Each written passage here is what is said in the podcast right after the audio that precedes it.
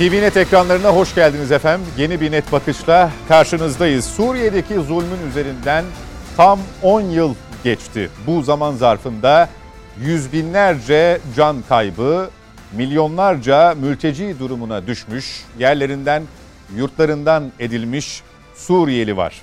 Daha dün Elbap'la Cerablus bölgesine balistik füzeyle saldırı düzenlendi ve Esed rejimi tarafından bugün geldiğimiz noktada halen ülkede kalıcı barış olur mu sorusunu net bir şekilde cevaplayamıyoruz maalesef.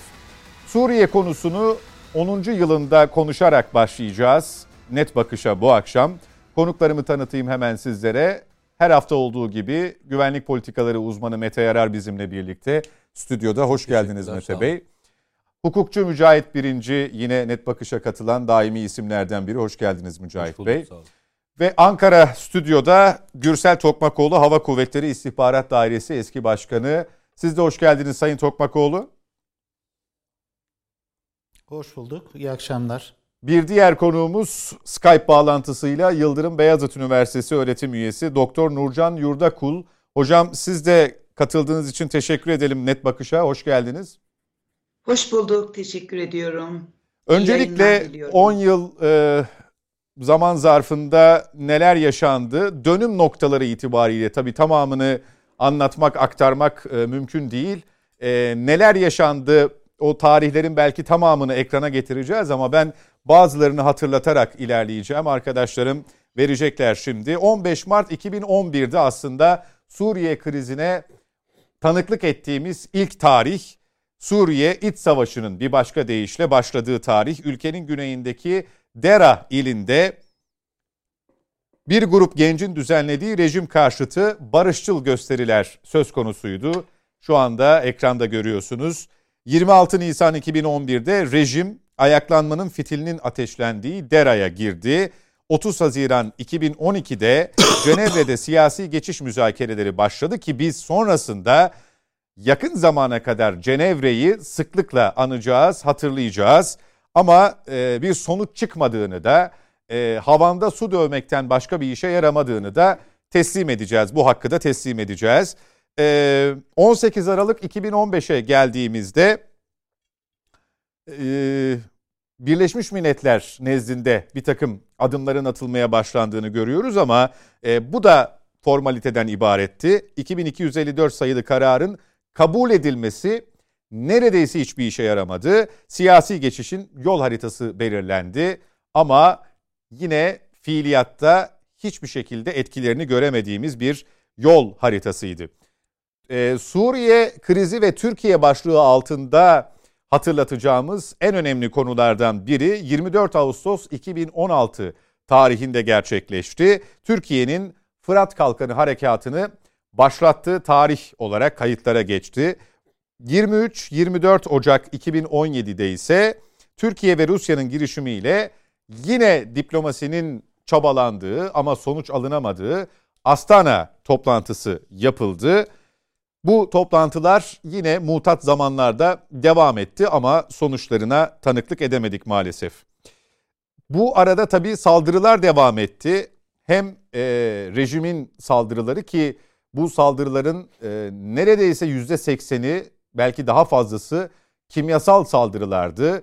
Yüz binlerce kişi, yüz binlerce masum canından oldu, hayatını kaybetti. Öncesinde yerlerinden edilenler vardı. Bunların büyük çoğunluğunun Türkiye'de olduğunu biliyoruz. Türkiye, Suriye krizi ve mülteciler başlıklı bir konu daha açacağız. Onu da etraflıca konuşacağız. Türkiye 20 Ocak 2018'de YPG, PKK, DAEŞ'e karşı Zeytin Dalı harekatını başlattı. Soçi'de Ulusal Diyalog Kongresi düzenlendi. Anayasa Komitesi kurulma kararı alındı. O tarihte 30-31 Ocağı 2018'e tekabül ediyor. Sonrasında hep bu tür operasyonların ertesinde biz zirvelere tanıklık ettik. O zirvelerin neredeyse tamamı Soçi'de yapıldı. Ankara'da da bu zirvelerin yapıldığına şahitlik ettik ama 6 Mayıs 2019'da rejimin İdlib'e kara harekatı başlatması aslında Suriye krizinin tamamen çığırından çıktığının işaretiydi. Sonra Ankara'daki zirvede Suriye Yeni Anayasasını yazacak komitenin listesinde bir mutabakata varılması kararı alındı ama orada da herhangi bir mesafenin kat edilemediğini gördük. Türkiye'nin son harekatı bölgeye yönelik 9 Ekim 2019'da Barış Pınarı harekatıydı. 27 Ekim 2019'da DAEŞ elebaşı El-Bağdadi Amerika'nın İdlib'de düzenlediği operasyonla öldürüldü. Önemli dönüm noktalarından biriydi. Atlayarak gidiyorum biraz. 17 Haziran 2020'yi gösterdiğinde tarih, Donald Trump'ın Aralık 2019'da imzaladığı Sezar Suriye Sivil Koruma Yasası yürürlüğe girdi. 19 Temmuz 2020'de Esed rejimi halkın yarısından fazlasının ülkesini terk ettiği veya yerinden edildiği Suriye'de parlamento seçimleri düzenlendi. 8 Mart 2021'e geldiğimizde, yani bundan 5-6 gün önce, Beşar Esad ve eşinin Covid-19'a yakalandığı belirtildi. Rusya'ya götürüldükleri, orada tedavi altına alındıkları yönünde bilgiler var. Ama bizim Suriye denince aklımıza gelen ana başlıklar 217 kez kimyasal silah kullanıldığı, masum siviller üzerinde yüz binlerce kişinin hayatını kaybettiği ve milyonlarca kişinin mülteci durumuna düştüğü, 6.6 milyon Suriyeli ülkesini terk etmek zorunda kalmış. Bunlardan yaklaşık 3.5 milyon, hatta daha da aşkın 3.6 milyonla Türkiye tek başına ev sahipliği yapıyor. Bu infografik ve hatırlatmadan sonra konuklarımıza soralım Suriye'deki iç savaşın 10. yılında bölgenin durumunu. Mete Yarar, biraz özet şeklinde geçtim. Aslında böyle olmadı Suriye krizi. Neler gördük, neler geçirdik. Bizi ilgilendiren kısımları ziyadesiyle var. Ama bugün geldiğimiz noktada Suriye'nin yarınına dair hiçbir şey söyleyemiyor olmamız galiba tablonun acısını bir kez daha tazeletiyor, bir kez daha duyuruyor bize. Ne dersin? Valla şöyle başlayayım. Suriye'yi hocamın muhtemelen ilgi alanıdır. Yani o buna daha iyi cevap verebilir. Bugünkü bakış açısını ve yaşananları anlamak istiyorsak Suriye tarihine, kurulduğu tarihten itibaren Suriye'de yaşanan olaylara bakmak lazım. 1982'deki Hama katliamını anlamazsak bugün yaşanandan hiçbir şey anlayamayız. Yani bu kadar acımasızlık nasıl gerçekleştiğini öğrenmemiz ve algılamamız mümkün değil. Baba Esed ve Rıfat Esed amca, evet. Yani bazılarına göre 10 bin, bazılarına göre 40 bin kişi bir şehrin tamamen haritadan silindiği bir olaylar silsilesidir. Ve 1982 çok da uzun bir tarihten bahsetmiyoruz. Yani baktığında çok yakın bir tarih. Çoğumuz o zamanları yaşadık ve o zamanları konuştuk. Ve dünya o zaman Hama'yı konuşmamıştı bile, hatırlarsın. Hiç konuşulmadan geçilen bir süreçtir. Şimdi bugüne geldik. Sen 3 dakikada özetledin değil mi? Yani 3 dakikada anlattın. 2011'den bugüne kadar. 10 yıllık süreç içerisinde rakamlara baktığında rakamlar o kadar büyük, korkunç rakamlar ki. Ülke nüfusunun 13,5 milyonu şeye ihtiyacı var. Yardıma ihtiyacı var ayakta kalabilmesi için. 6,5 milyon insan ülkeyi terk etmiş durumda. 6,5 milyon insan. 20 milyon kabul et ülkeyi. Nüfus sayımı en son yapılmadı ama 20 milyon kabul edersen 3'te birinden daha fazla bir sayısı, 3'te birinden bir sayı yurt dışında. Peki ne kadarı bölümünde yaşıyor? Rejimin bölümünde yaşıyor. Bir de ona bak. Ve ülke fiili anlamda 3'e bölünmüş durumda. Özgür Suriye ordusunun olduğu bölgeler, ona İdlib'e dahil edersen, PYD'nin kontrolü altındaki bölgeler ve Esad yönetimine ait olan bölgeler diye ülke 3'e bölünmüş durumda. Ama ne olursa olsun, ister siyasal istersen tarihsel yap, burada konuşulması gereken insanlar. Ve insanların tamamı, yani Suriye'de yaşayan insanların tamamı yakın dönemin en büyük ızdırabını ve yakın dönemin en büyük felaketini yaşıyorlar. Bunu bölgeye giden, bölgede gezen insanlar bunu çok net olarak bilirler. Yani ben de görme anlamında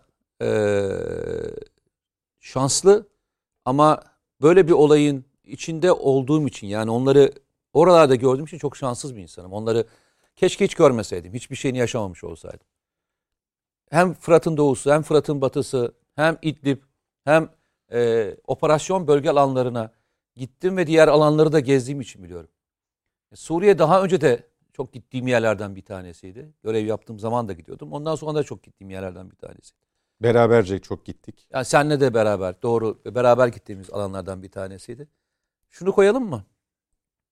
Bu işin acısını çeken Suriye vatandaşları. Bir kısmı vatansız oldular.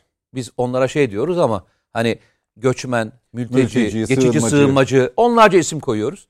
Ama baktığınızda vatansız hale geldiler. Vatanlarının dışında bir yerde yaşamak zorunda kaldılar. Birçoğunun belki evi vardı, barkı vardı, bir geçim kaynağı vardı ve kimseye muhtaç olmadan yaşıyorlardı. Ama isterseniz şu anda mülteci olarak yola çıktıkları Avrupa'daki yaşadıklarına bakın ya da diğer yerlerde yaşadıklarına bakın. 2011'de bu olaylar başladığında tek başına Suriye'yi almamak gerektiğini düşünüyorum ben. Suriye, Arap Baharı'nın içinde yaşanan sürecin bir parçası. Son halkası ama...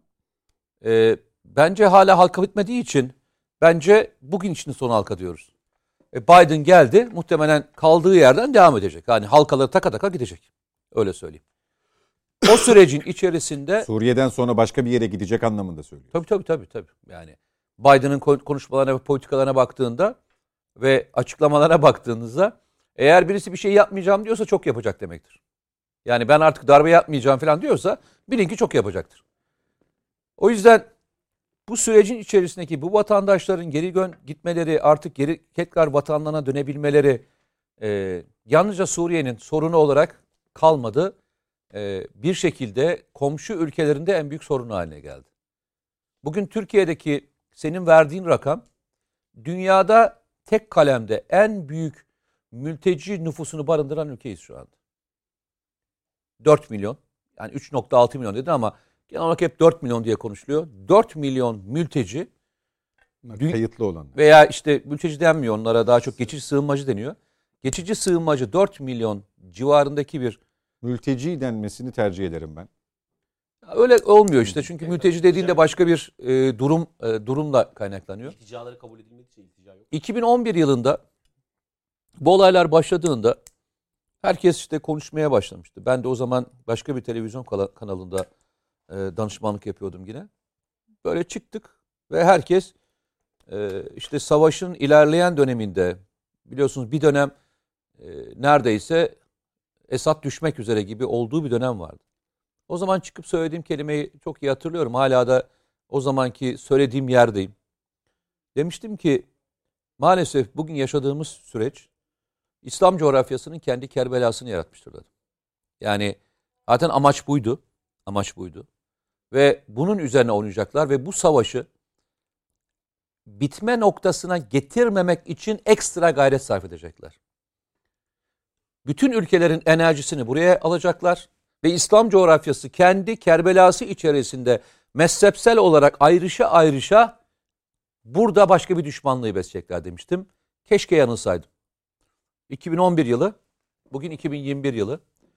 Coğrafyadaki ister Irak'a bak, isterseniz Suriye'ye bak, isterseniz bölgenin diğerinde Yemen dahil olmak üzere bütün coğrafyada yaşananlara bak.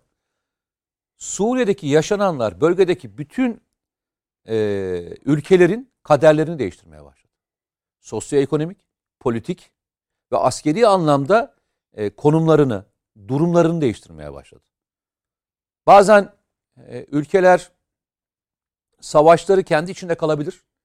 Ama bazen yan ülkelerde büyük sıçramalar yapabilir. Mesela Afganistan sorunu Afganistan'da kalmadı. Afganistan sorunu bir küresel sorun haline dönüştü. Dönüştürüldü. Hem terör anlamında hem de bölgedeki yaşanan sorunlar anlamında. Bugün Suriye'de yakın dönemin yeni Afganistan'dır. O yüzden de bugün itibariyle Suriye'deki sorunun yansımaları azalmayacaktır. Bak söylüyorum. Tam tersine artacaktır. 1980'de Afganistan'da başlayan olayın dünyaya etkilerini biz 1990'dan sonra görmeye başladık. El-Kaide'ler ve diğerlerini biz 90'dan sonra algılamaya başladık. Suriye'de süreç şu anda oraya doğru evriliyor. Bataklık kendi içinde ikinci DAEŞ'i çıkarttı, El-Kaide'yi çıkarttı. Hatırla. DAEŞ şeyde doğmuştur, Irak'ta doğmuştur. Ama güçlendiğini ilan ettiği alan Suriye'nin kendisidir ve Suriye sahasıdır. Bu açıdan bakmakta yarar var. Biz ne kadar çözmeye çalışsak da, biz ne kadar işin içine girip bu işi çözmeye çalışıyoruz desek de güçler dengesi bu coğrafyada planlarını gerçekleştirmek istemiyor. İstiyorlarsa ki bunu birazdan konuşacağız. İster Mısır, ister Doğu Akdeniz, isterseniz diğer konular olsun. İran'ı ve Türkiye'yi ve bölge ülkelerini zayıflatmak istiyorlarsa bu savaşı ellerinden geldiği kadar sürdüreceklerdir. Peki. Nurcan Hocam, biraz tarihsel perspektife de ihtiyacımız var aslında. Mete Yarar Hama hatırlatmasında bulundu. Baba Esed'i de hatırlatarak, amcayı da hatırlatarak.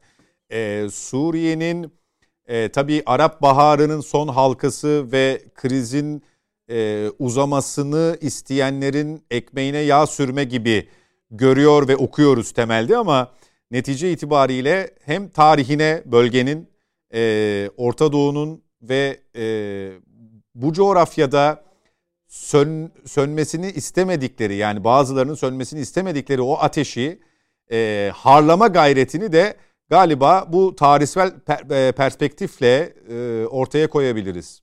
Ne dersiniz? Serhat Bey, iyi akşamlar. Diğer arkadaşlara da iyi akşamlar diliyorum.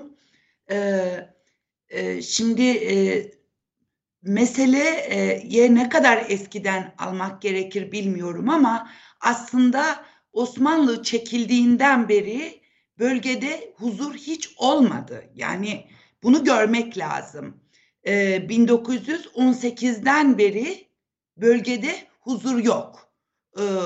Ve manda idareleriyle ve arkasından da diktatörleri destekleyerek kurulan yapılarda bu kadar oluyor. Bu kadar oluyor çünkü söz konusu halkın, söz konusu ülkenin tarihi kurumlarının devrede olduğu, tarihi yapılarının ve kendi insanının iradesinin devrede olduğu bir siyasi yapı yoktur Suriye'de. Peki ne vardır Suriye'de? Şimdi önce birinci Büyük Harp'ten sonra bir Fransız manda idaresi geldi. Arkasından da manda idaresinden sonra diktatöryel rejimler başladı ve işte Esedler olarak da bugüne geldik. Şimdi burada Fransa'nın bölgedeki etkinliğinin Suriye'deki Maruniler üzerinden olduğunu bilmek lazım. Yani Suriye'de bir Katolik nüfus var ve Fransa her zaman kendisini Katolik nüfusun mirasçısı olarak görür dünya genelinde. Ve ikinci bir ülke var orada. O da kim? Rusya.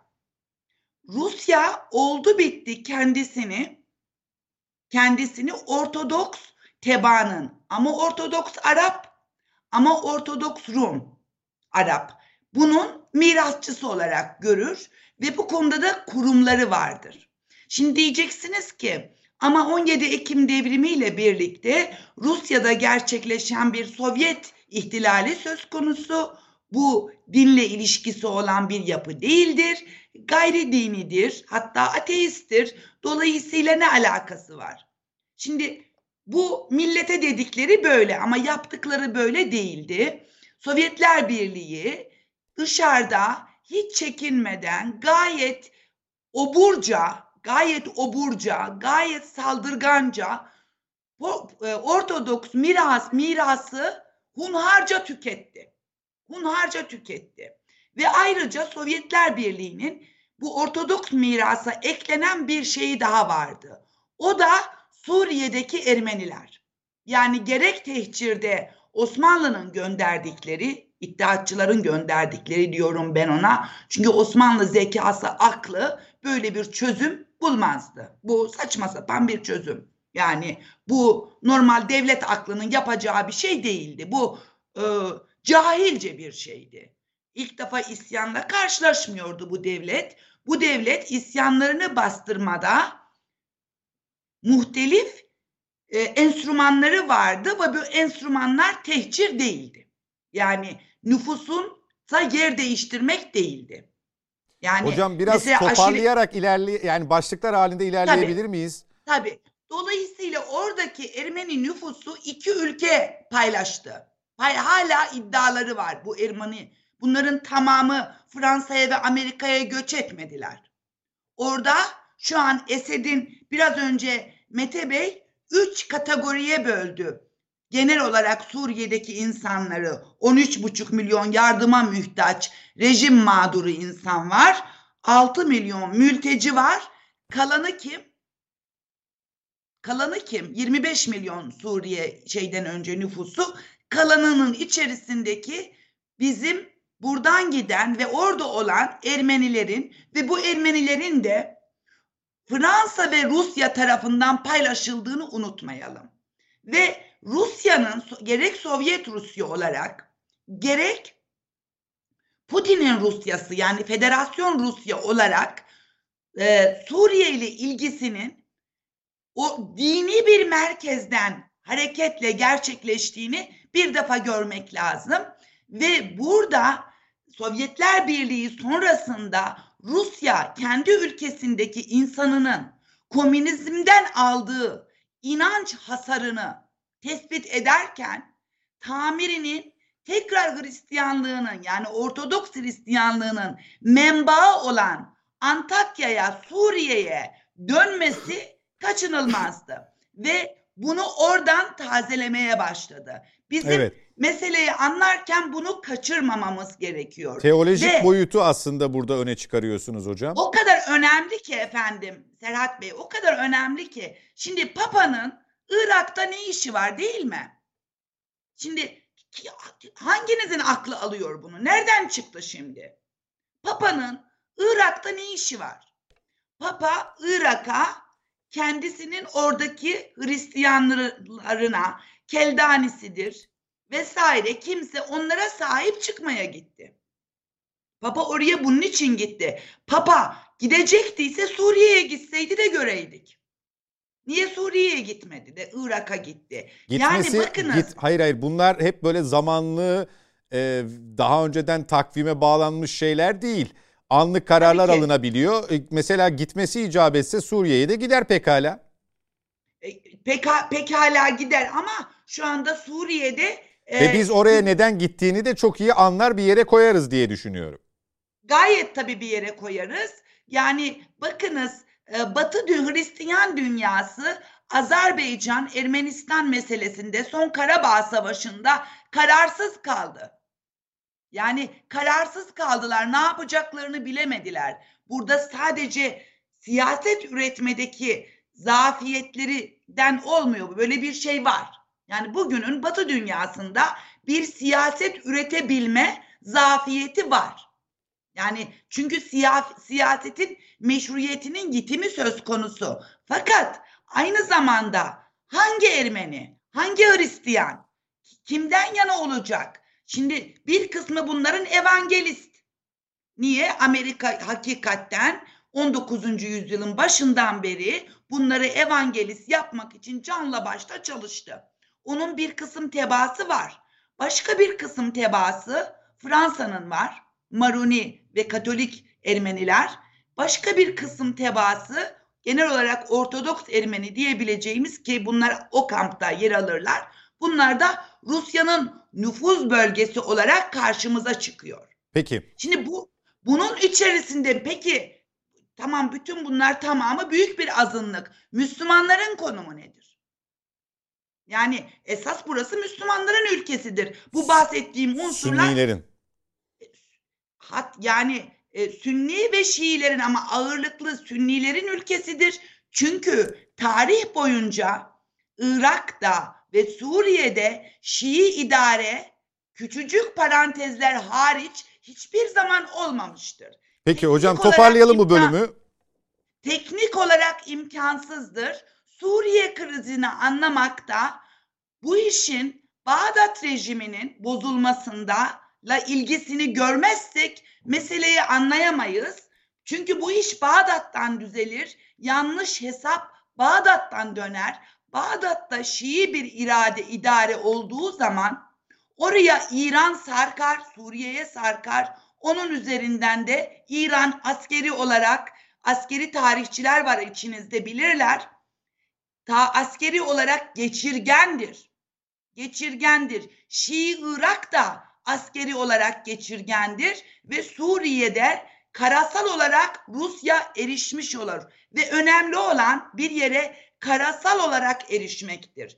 Deniz savaşları bir yere kadardır. Bugün nüfusu, yani toplumun kumaşına dokunamazsanız, ki bu karasal savaşlarla mümkündür, karasal bir aksesle oraya ulaşmakla mümkündür. Ulaşamazsanız eğer orada herhangi bir mühendislik faaliyetine giremezsiniz ki zaten yaptıkları da toplum mühendisliğinden ibarettir ve söz konusu olan 13,5 milyon aç ve yardıma muhtaç insan, 6 milyon mülteci, toplamda 20 milyona yakın bir insandan bahsediyoruz. Bunlar 2011 ile 2021 arasında 10 senede bu hale getirildiler. Peki hocam, şimdi, evet, son cümlenizi alayım. Şimdi şöyle söyleyeyim, düşünelim. Afganistan'dan farkı yoktur, evet, kesinlikle, ve zararlarını sonra gördük ve göreceğiz. Ama bir farkı var. Türkiye Pakistan değil efendim.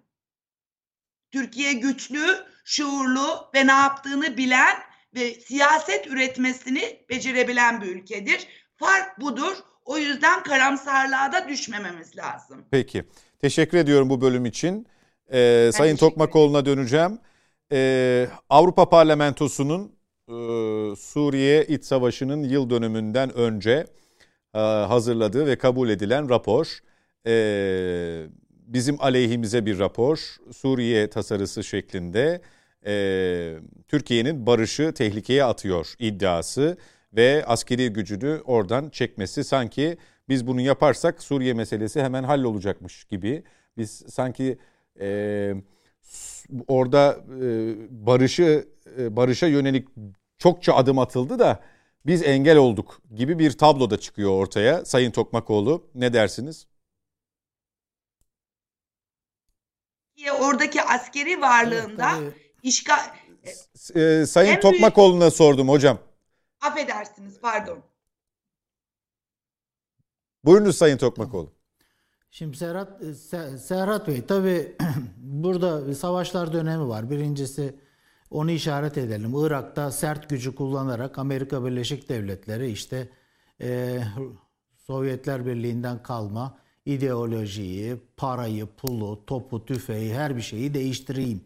Yani bu Irak, Suriye, güneye doğru gittiğinizde Doğu Akdeniz'e, Orta Doğu'ya yayılacak bir konuydu. Ondan sonraki dönemde biz vekalet savaşlarını görüyoruz ki en belirgin olarak tabii burada 11 Eylül'den sonra çıkan ve adına uzun savaş dedikleri, şimdi artık bitmeyen savaş, ama son işte geçen hafta yayımlanan ulusal strateji dokümanında Amerika Birleşik Devletleri artık ben bu bitmeyen savaştan bıktım gibisinden bir cümle sarf ediyor. Fakat bütün dünyaya küresel açıdan yaymakla ilgili başka bir perspektifinin olduğunu söylememiz gerekiyor. İlk defa da söylemiyor yani bunu. Yani Orta Doğu'daki evet, yani bunu şimdi böyle baktığınız zaman üst üste koyuyoruz tabii. Suriye ve Mısır önemli iki ülke. Hem Arap dünyası hem bölge jeostratejisi, jeopolitiği açısından. Şimdi bunlar tabii 11 Eylül'den sonra vekalet savaşları Obama dönemine rast geliyor. Obama dönemi ne yaptı burada? Sert gücü kullanmanın yanı sıra böyle işte DAEŞ gibi meşruiyet yaratacak bir organ yarattı. DAEŞ önden, işte YPG arkadan bir senaryoyla bu işler geldi. Ama bu vekalet savaşını işaret etmemin sebebi ne biliyor musunuz? Türkiye de vekalet savaşını öğrendi. Yani kim ne yapıyor, nasıl yapıyor, neyi ihlal ederek yapıyor, neyi burada istismar ederek yapıyor. Bunları gördük ya, Avrupa Parlamentosu Türkiye'nin bu gördüğü hususlar veya Amerika Birleşik Devletleri Türkiye'nin burada gördüğü hususlar üzerine endişe duyuyorlar haliyle.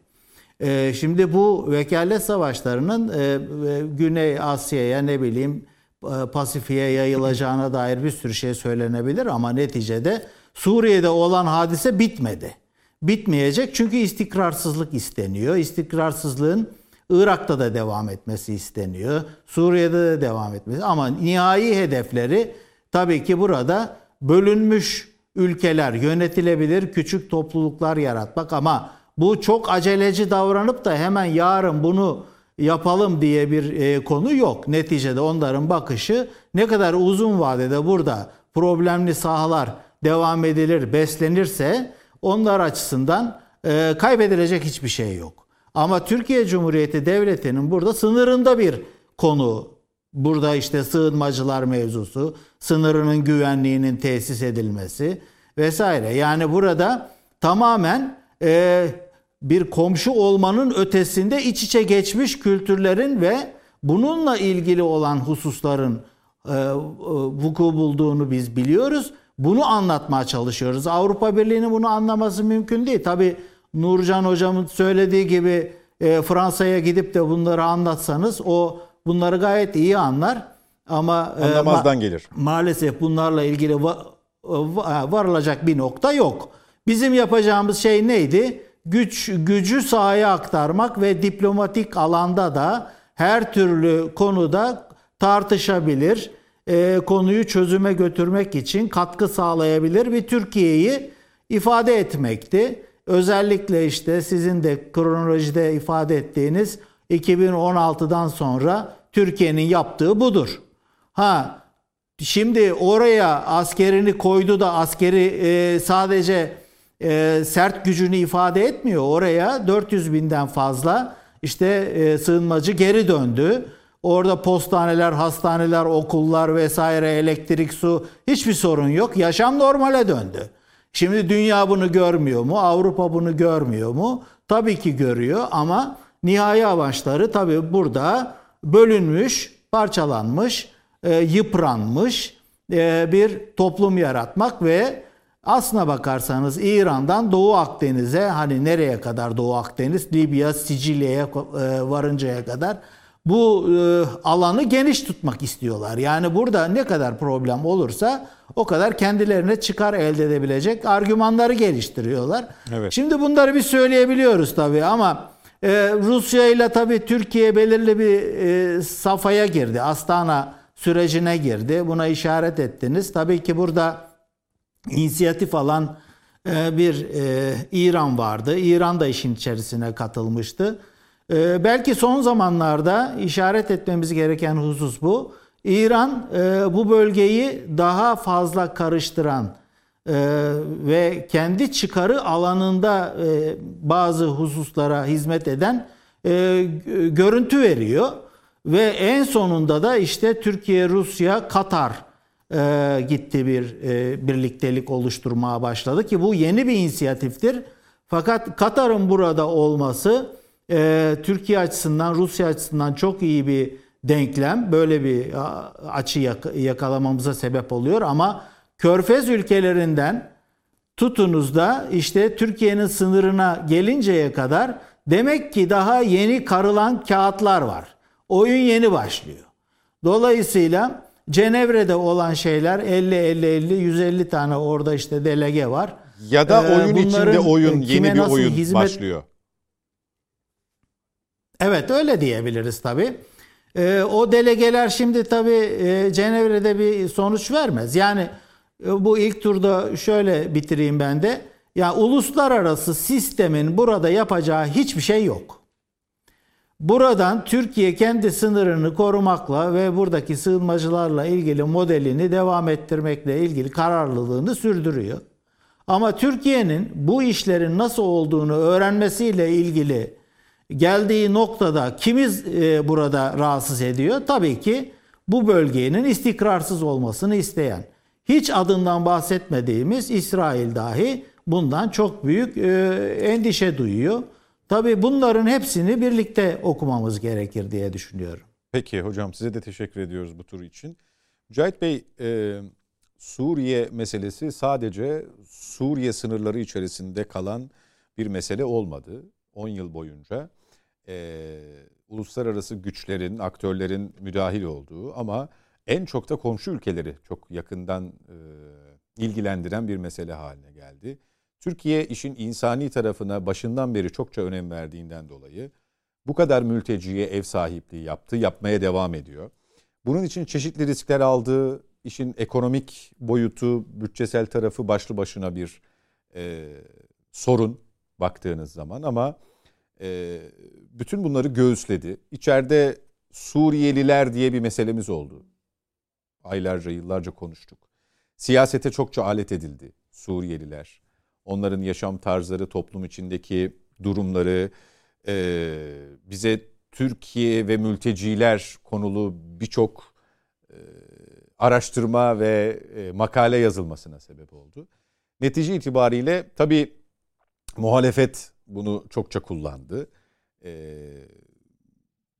Türkiye bir devlet olarak, devlet olmanın gereğini yerine getirerek bunu yapmışken asla şöyle bakılmadı. Bu insanlar savaştan kaçıyorlar, zulümler kaçıyorlar, kimyasal saldırıdan, bombadan kaçıyorlar diyen bir muhalefeti hiç görmedik. Biraz Suriyeliler ve siyaset, Suriyeliler üzerinden yapılan siyaset kısmını da size sormuş olayım. Evet. Öncelikle bu biraz önce Nurcan Hanım'ın, değerli hocamız, tehcir meselesiyle alakalı çok kısa parantez açacağım, kapatacağım. Tehcir meselesi Osmanlı Devleti'nin dönemi şartlarına göre 1915 savaş zamanına göre uyguladığı bir hadisedir.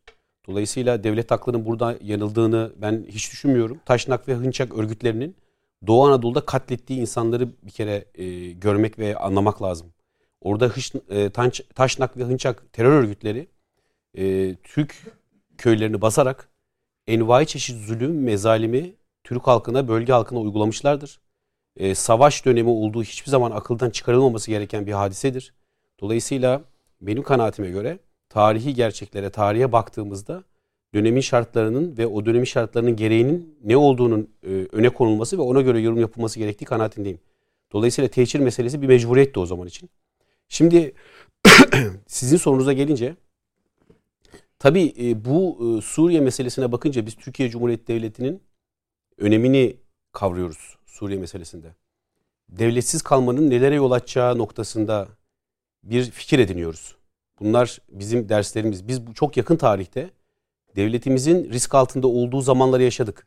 Yani işte Birinci Dünya Savaşı'nda şöyle Osmanlı'nın son dönemine bir hatırlarsak, oradan buraya alırsak, işte bu darbe zamanları dahi Türkiye'nin destabilize edilmesi, özellikle en sonda yaşadığımız 15 Temmuz'da devletin elden gitmesi noktasında bir fiil ve hareketle karşılaştı Türk milleti. Bizim milletimiz tabii bunları savuşturmayı başardı. Şimdi Suriye hadisesinde de o yüzden o noktada bir alınması gereken ibret ve ders vardır. Fakat şimdi bu Suriye hadisesinde uluslararası bir emperyal kuvvet, emperyal kuvvetlerin birden fazla sahada aktif olduğunu görüyoruz. Tıpkı 1915'lerde yine bölgede İngiltere'nin ve diğer emperyal kuvvetlerin aktif olması gibi.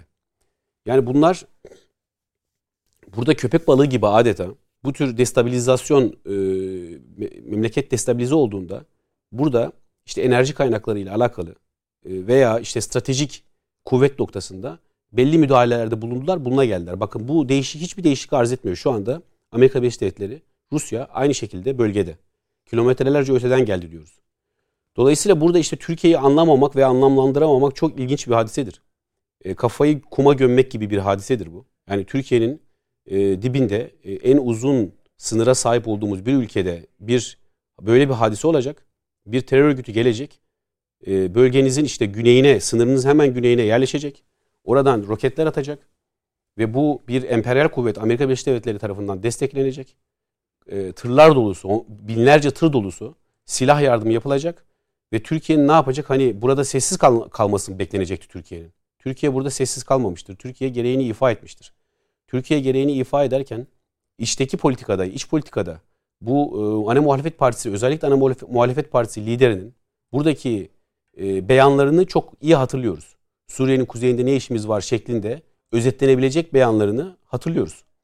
Veya İYİ Parti'nin bazı belediye başkan adaylarının Fatih Belediye Başkan adayı olduğu gibi, Suriyeli kardeşlerimizin Türkiye'de ne işi var gibi belediye başkanı seçilirsem ilk işim onları kovmak. Onları kovmak olacak gibi ipe sapa gelmez. Yani milliyetçilikle hiçbir şekilde izahı olmayan, Türk milliyetçiliğiyle hiçbir şekilde izaha kabil olmayan bir sözü söylediğini mesela bunları gördük, görüyoruz. Şimdi bu fikirlerinden vazgeçtiler mi? Bunlar hayır. İlk fırsatta, her fırsatta daha doğrusu tekrar bunları yineliyorlar. Bakın bu çok kirli bir tezgahtır. Bu ırkçılığa hizmet eden bir hadisedir.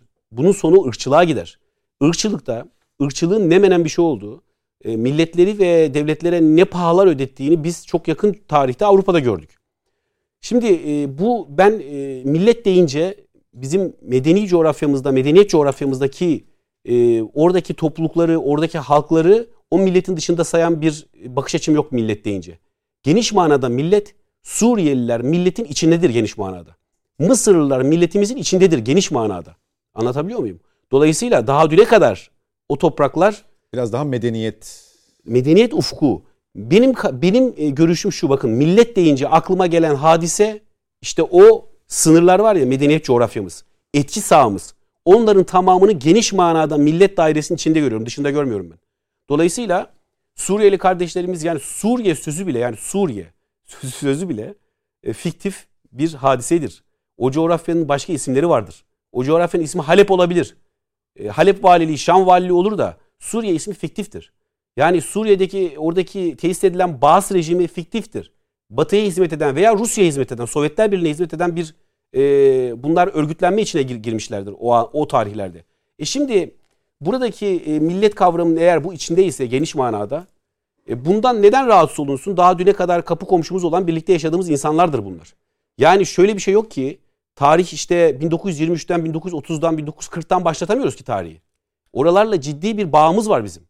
Hem medeni bağımız var hem beşeri bağımız var bölgeyle. Dolayısıyla Suriyeli tabirini ben aslına bakarsanız reddediyorum. Onlar bizim kardeşlerimizdir. Diğerleri olduğu gibi Mekke'de yaşayanların, Medine'de yaşayanların, Mısır'da, Kahire'de yaşayanlar bizim kardeşimiz olduğu gibi onlar da bizim kardeşimizdir. İslam coğrafyası. Bravo. Mesele budur. Bu bakış açısı Türklüğü reddeder ama hayır. İşte Türkler o coğrafyanın kılıcıdır. Türk ordusu da o coğrafyanın kılıcıdır. Kılıcı olmaya da devam etmektedir. Bundan rahatsız olanlar varsa tarih okumalarını, yenilemelerini tavsiye ederim ben. Oradaki bağımızı kuramayanlar varsa tarih okumalarını, yenilemelerini tavsiye ederim. Dolayısıyla bakın Türk toprakları onların da topraklarıdır, onların da vatanlarıdır. Benim bakış açım budur. Dolayısıyla burada bir yükten bahsetmek, ekonomik yükten bahsetmek, insanlık, oradaki insanlık dramıyla boy ölçemeyecek derecede küçük bir hadisedir. Çok net bir şekilde ifade ediyorum. Türkiye Cumhuriyeti Devleti burada adeta bir medeniyet adası gibi, dünyada medeniyet adası gibi dura gelmektedir. Burada Sayın Cumhurbaşkanımızın çok ciddi strateji ve politikaları olmuştur Sayın Cumhurbaşkanımız iç politikada yıpratılmasına, bunun üzerinden sürekli yıpratılmasına rağmen bir adım geri atmamıştır meselede. Bu ben şöyle görüyorum, bakın biz takdir ve kadere inanan insanlarız. Dolayısıyla işte orada yaptığınız o insanlara yapılan zulme karşı tavrınız 15 Temmuz'u akamete uğratmanıza sebebiyet vermiştir. Bu işler böyle değerlendirilir. Çünkü bir beşer planı var, bir de ilahi plan var ya, biz ilahi plana iman etmişiz ya. Dolayısıyla Allah'ın rahmet tecellisini celbetmek için burada iyilik yapmanız, güzellik yapmanız emrolunmuştur. İşte Türkiye Cumhuriyeti Devleti medeniyetinin oradan aldığı bilgiyle, birikimle, irfanla şu anda Suriye meselesinde de gereğini yapmıştır, yapacaktır. Buradaki tabii içeride olur. O şeyler işte muhalefet partilerinin bu meseleyi kullanması, maddi yükler açısından kullanması, siyaseten bu mümkün müdür? Mümkündür. Fakat bir şeyi es geçmemeleri lazım. Es geçmemeleri gereken şey insanlıktır, insanlık. O insanlığı es geçmemeleri lazım. Yani bizim 4 milyon civarında Suriyeli kardeşimize orada burayı vatan toprağı olarak sağlamamız, ki geçici bunlar sığınmacıdırlar. Orada atılan bombalar altında vefat eden, hayatını kaybeden bebekleri, işte onların ağlayan babalarını düşündüğümüzde hakikaten bana kalırsa azdır ya. Yani bu Peki. azdır bana kalırsa azdır. Peki. Teşekkürler Mücahit Birinci. Araya gideceğim. Bu bölümde son sözü yine Mete Yarar'a vereyim. Sayın Cumhurbaşkanı bugün yıl dönümü vesilesiyle mesaj yayımladı Suriye İç Savaşı'nın. Batı bu savaşı bitirme çabamıza yardım etmeli dedi. Aslında Türkiye'nin çabasını bir şekilde deklare etmiş oldu. Diğer yandan da şu ana kadar yapılan konuşmalardan süzdüğüm şu, Batı'nın böyle bir derdi yok ki bizim çabamıza yardım etsin. Öyle mi Mete Yarar? Nasıl yardım edeceği de çok önemli. Hayır yani bu savaşın bitmesi gibi bir derdi yok ki. Yok. Şimdi Sayın yok. Cumhurbaşkanı'nın ifadesi çok net. Batı iç savaşı bitirme çabamıza yardım etmeli. Yok ama işte yani öyle bir durum yok. Çok ilginçtir. Ben bu örneği hep her defasında hatırlatıyorum. Bazen şöyle hatalara düşüyor olabiliriz. Kendi bakış açımızdan bakıp hani duygusal yorumlar yapabiliriz. Ama kendi ağızlarından söyledikleri cümleleri tekrarlamak bence çok daha mantıklı. Biliyorsunuz Obama döneminin, bunu birkaç defa daha tekrarladım. Tam da zamanı geldiği için bir de kez daha tekrarlamak isterim. En son Dışişleri Bakanı Obama dönemin John Kerry. John Kerry Trump seçimi kazanmış. Artık teslim edecekler. Bloomberg'de bir konuşma yapıyor. Oranın ünlü bir talk show'cusuyla. Sorular soruyor işte ve Suriye konusu çok önemli. Çünkü o zamanlar Suriye çok önemliydi. Dünya için de çok önemliydi. Tam DAEŞ'in olduğu, alevlendiği dönemler. Tarih işte 2016'dan bahsediyoruz. 2017. Evet, prodüksiyon dönemleri. Tam prodüksiyon dönemleri. Çok ilginçtir. Soruyor diyor ki John Kerry'e. Ya diyor siz diyor nasıl diyor hani DAEŞ'in çıkışını göremediniz diyor.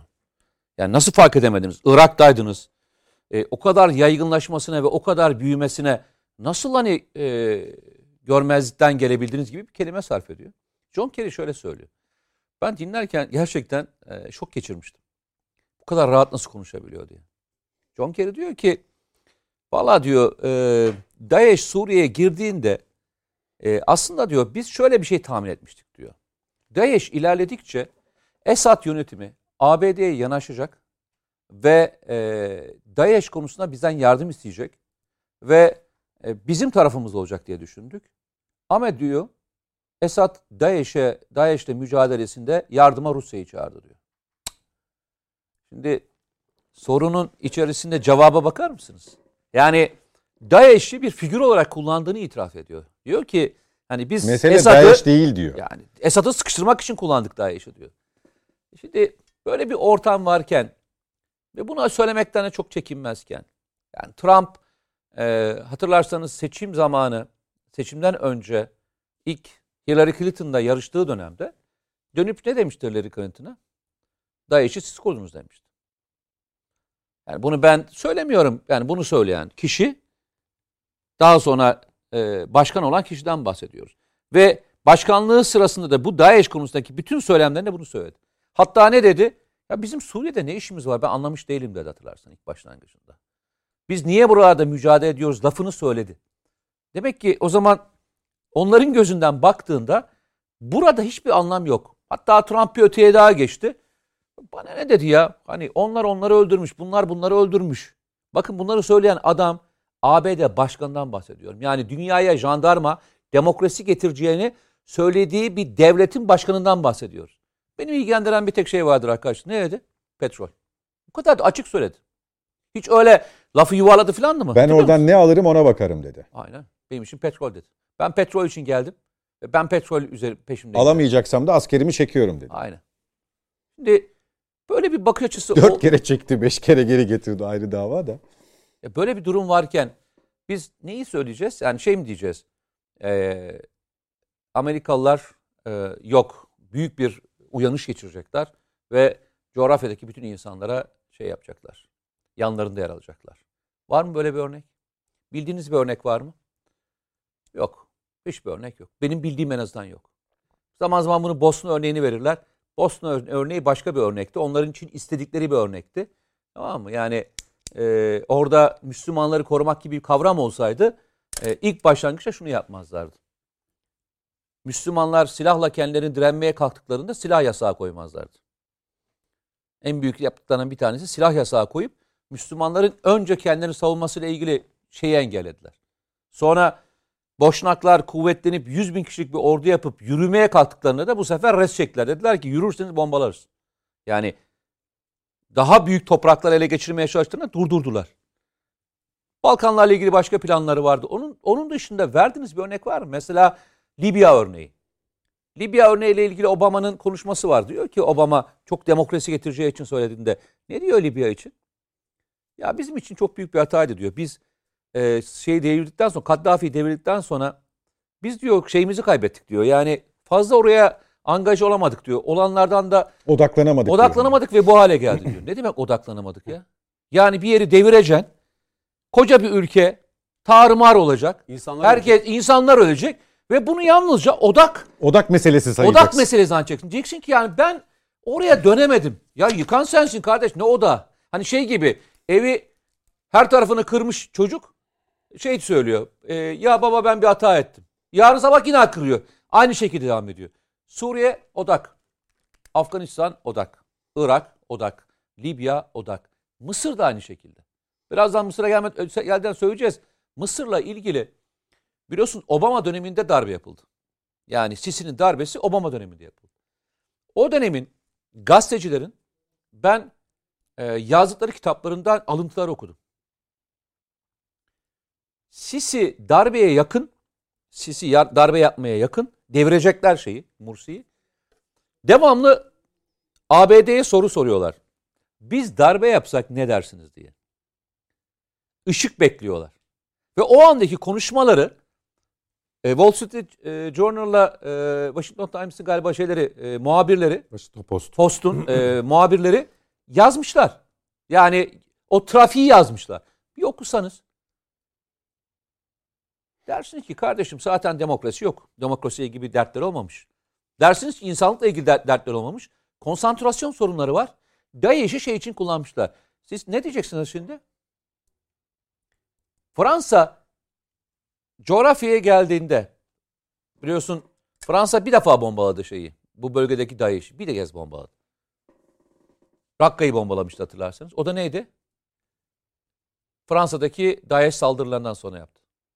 O zamana göstermelik. Geldi o zaman bombaladı. Başka hiçbir zaman başka bir şey içinde olmadı. Coğrafyanın peki içerisinde yaptıkları dramın arkasına duramadılar ve ilginç bir şey söyleyeceğim. Ben bunu Avrupa'daki istihbarat raporlarına ve diğerlerine de gördüğüm için söyleyeceğim. Yazdıkları yani açık deşifre edilmişlerinden anlamında söyleyeceğim. Biliyorsunuz 2011 yılından sonra bölgede insanlar Esad'a baş kaldırdıklarında şöyle bir noktaya gelinmişti.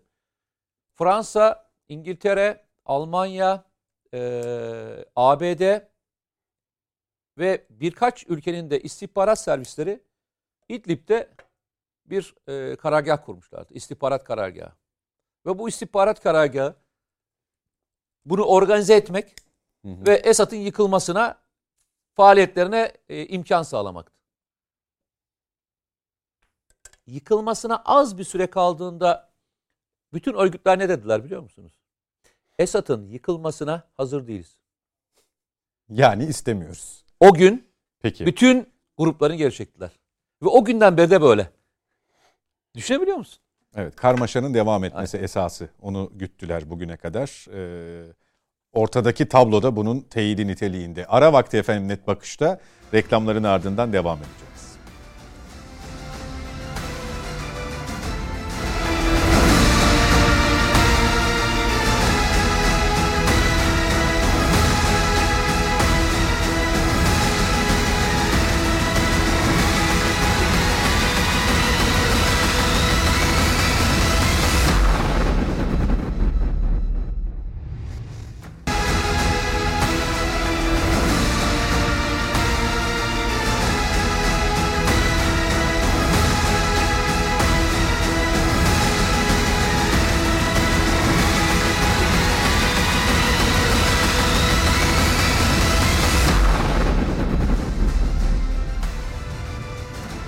Net Bakış'a devam ediyoruz. Mete Yarar, Mücahit Birinci, Gürsel Tokmakoğlu ve Nurcan Özkaplan Yurdakul'la.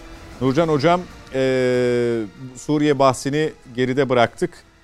Tabii yine bölge üzerinden ilerleyeceğiz. Hepsi birbiriyle ilintili konular olmakla beraber Mısır yakınlaşması, Mısır'la yeni bir sayfa açılır mı, açılacak mı?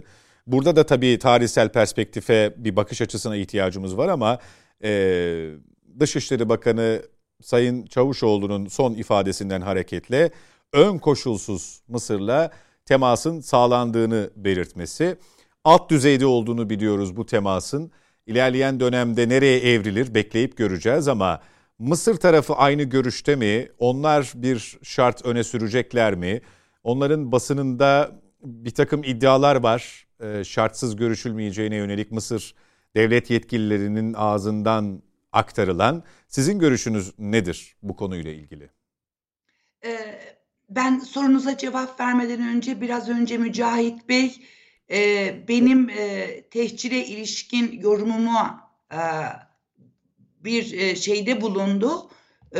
Elbette ki Osmanlı İmparatorluğu savaş dönemindeydi ve Rusya'yla işbirliği içerisinde olan ve bir fiil Rus silahıyla donatılmış Ermeni milislere karşı müdahale etmek zorundaydı. Ve bu devletin bu tip müdahaleleri tarihi boyunca çoktu. Orada Almanlardan akıl alındı. Alman Genelkurmay Başkanımız Almandı ve bu akıl onların aklıydı. Bu fikri onlar verdiler ve daha sonra da üstüne üstlük Serhat Bey arşivlerinde o dönemin Alman Genelkurmay Başkanı'nın Kaiser'le olan yazışmalarını yok ettiler. Yani arşivlerinden bunu iç ettiler. Hocam, bu konudaki paylarından kurtulmak için bunun bilinmesi lazım. Yani anladım. Öyle değil mesele. Anladım. Evet. Yani bölüm içerisinde kalan kısımlara itirazları da o bölümde yaparsak hocam daha rahat ilerleriz. Ama ben uzaktan müdahale edebiliyor muyum onu bilmek için. Tabii edebilirsiniz. Ya bir tartışma programı neticede. Tamam. Şimdi geride kaldı o konu. Evet, dolayısıyla biz Mısır olayıyla devam edelim.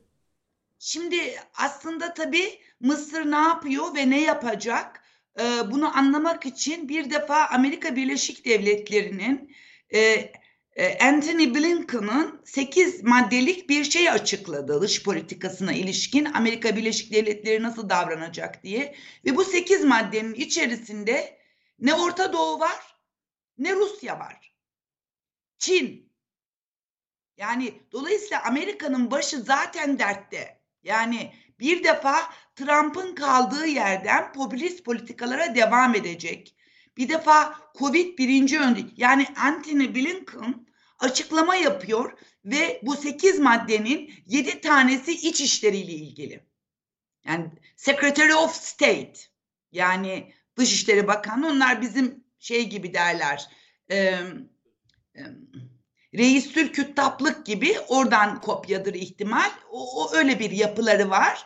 Secretary of State iç işleriyle ilgiliydi ve Amerika Birleşik Devletleri Çin'le uğraşacak derdi orada ve Orta Doğu Amerika Birleşik Devletleri'nin o kadar önceliği değil, hiç değil. O kadar önce burada aslında bu bölgedeki devletlere Amerika'nın bu ajandasının aciliyeti ve pasifiye yoğunlaşmış olması, yani Japonya ile görüşme planlıyor, Güney Kore ile görüşme planlıyor.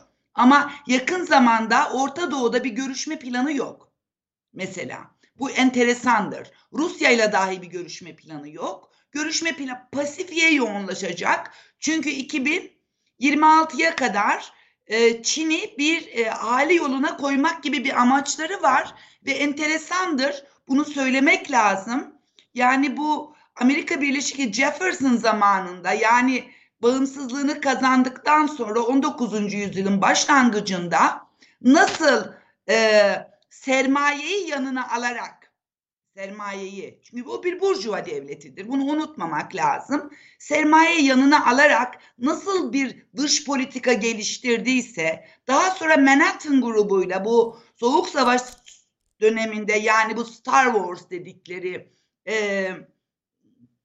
İşte savaşları vesaire, bu uzun menzilli füzelere doğru giden o dış politikada ne yaptıysa şimdi de onu yapacak. Ama bu seferki muhatabı, mesela Jefferson'ın muhatabı İngiltere'ydi.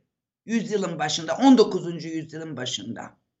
Efendim, Soğuk Savaş döneminde bu Yıldız Savaşları'nı da, ki orada engine teknolojisi, yani nasıl diyelim Türkçe, motor, yani otomobil firmalarıyla birlikte bir işbirliğiyle geliştirdi bunu Sovyet Rusya'ya karşı.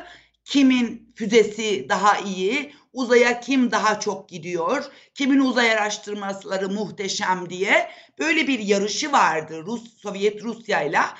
Ama şimdi hedefteki ülke Çin ve Çin'e karşı da yatırımları var. Bir tane yatırımı Güney Kore'dir. Nüfusunun %30'dan fazlası Evangelist ve Hristiyan olmuş bir ülke Kore. Japonya ile ilgili bir müttefiklik işbirliği söz konusu ve bunları sizi Çin'in şerrinden koruyacağım, bana ihtiyacınız var derdiyle bunları tarafına çekme durumu söz konusu. Önceliği Orta Doğu değil. Peki biz buradan ne anlamalıyız? Biz buradan şunu anlamalıyız. Bu bölgedeki devletler, yani Türkiye, Irak'ta kaldıysa ne kadar kaldıysa o, Suriye'de ne kadar kaldıysa o, İran, tamam mı? Ondan sonra İsrail dahil, Mısır akıllarını başına toplayıp fırsat bu fırsat bölgelerinde, evlerinde kendilerine uyar bir çözüm bulmaya çalışmalılar. Yani bakınız Serhat Bey, bu arabuluculuk rolü aslında dışarıdan akıl alma meselesidir. Yani biraz da Mısır'ın bu süreçte kendi içindeki sıkışmışlığı mıdır? İstediği, kesinlikle, umduğu desteği bulamayacağının anlaşılması mıdır? Tebrik ediyorum. Kesinlikle öyle. Şunu unutmayın. Mısır'da %45'i, nüfusun %45'i devletten maaş alarak yaşıyor. Ve bu Sisi'ye, yani şeye karşı yapılan, Mursi'ye karşı yapılan darbe aslında bu %45'in net desteğiyle gerçekleşti. Ben o dönem Arabistan'daydım. Yani saha çalışması yapıyordum. Bölgeyi ben biraz biliyorum. Yani sadece bu konuda yazılarım, kitaplarım bu konuda olduğu için değil, bölgede çalıştım da ben, yaşadım da ve saha araştırmaları da yaptım. Yani o dönem Mursi seçilmiş bir Cumhurbaşkanıydı Mısır'ın. Bakın, Türkiye'nin tarihini değerlendirirken Türkiye batıya müttefik olacaktır, olmuştur derken hep 1950'de şeye geçilmesiyle, çok partili yönetime geçilmesi konuşulur, yazılır, çizilir. Türkiye demokratik bir ülkedir artık diye. Yani şeyle birlikte, Demokrat Parti ile birlikte orada seçilmiş bir iktidar vardır diye tarihte geçer ve Orta Doğu'da bir devlet vardır denir. Öbür taraftan Faysal der ki, bütün Arapların toplandığı bir toplantıda, Faysal, Arabistan kralı, efendim Orta Doğu'da 1,5 devlet vardır. Ne dersek diyelim, ister kıskanalım, ister yakınalım, ne olursa olsun biri Türkiye'dir, yarımı İran'dır. Yani İran tabii ki demokrasi geleneği yok ama kurumları var. Kadim, eski bir ülke. O yüzden yarım devlet ediyor. Mısır'ın dünya sahnesine çıkma şansıydı Mursi. Tekrar bir bağımsız ülke olma, bir vakur, izzetli bir dış politika güden, halkına düzgün davranma ihtimali olan bir adamdı. Ve Sisi karşı darbeydi hiç şüphesiz. Yani demokrasinin tekrar askıya alınmasıydı. Türkiye'nin canını sıktı bu, tabii olarak canını sıktı bu. Çünkü aslında Türkiye kendisine uluslararası alanda yan yana duracağı, demin Mücahit Birinci demeye çalıştı, ben ekleyeyim. Milleti hakime diyoruz biz ona Osmanlı'da. Yani Müslüman unsurlar milleti hakimenin önemli bir parçasıdır. Ciddi bir ulema merkezidir. Ciddi bir kültür merkezidir. Elan öyledir ve Türkiye tabii olarak Mısır'daki entelektüel faaliyetlerden ki Türkiye'deki entelektüel faaliyetlerin çok fevkindedir Mısır entelektüel faaliyetleri. Bakınız mesela Mısır'ın tarihine baktığı zaman bizimkisi gibi işte 1071'den öncesini işte eski Yunan'ın tarihi filan demez. Mısır piramitleri kendi tarihi kılmayı becerebilmiş, müzelerini bu çerçevede düzenlemiş, entelektüel birikimi olan bir ülkedir. Dolayısıyla Mısır'ın bu taraflarının yansıtılma şansıydı Mursi.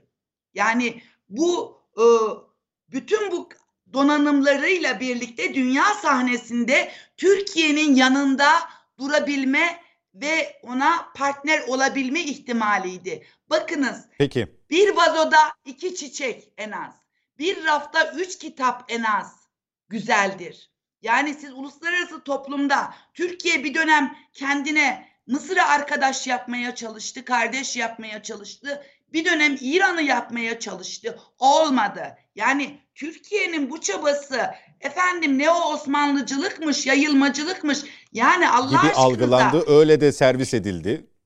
Öyle de servis edildi. Allah aşkınıza bizim Osmanlı'yı taklit edebilmemiz ne haddimize?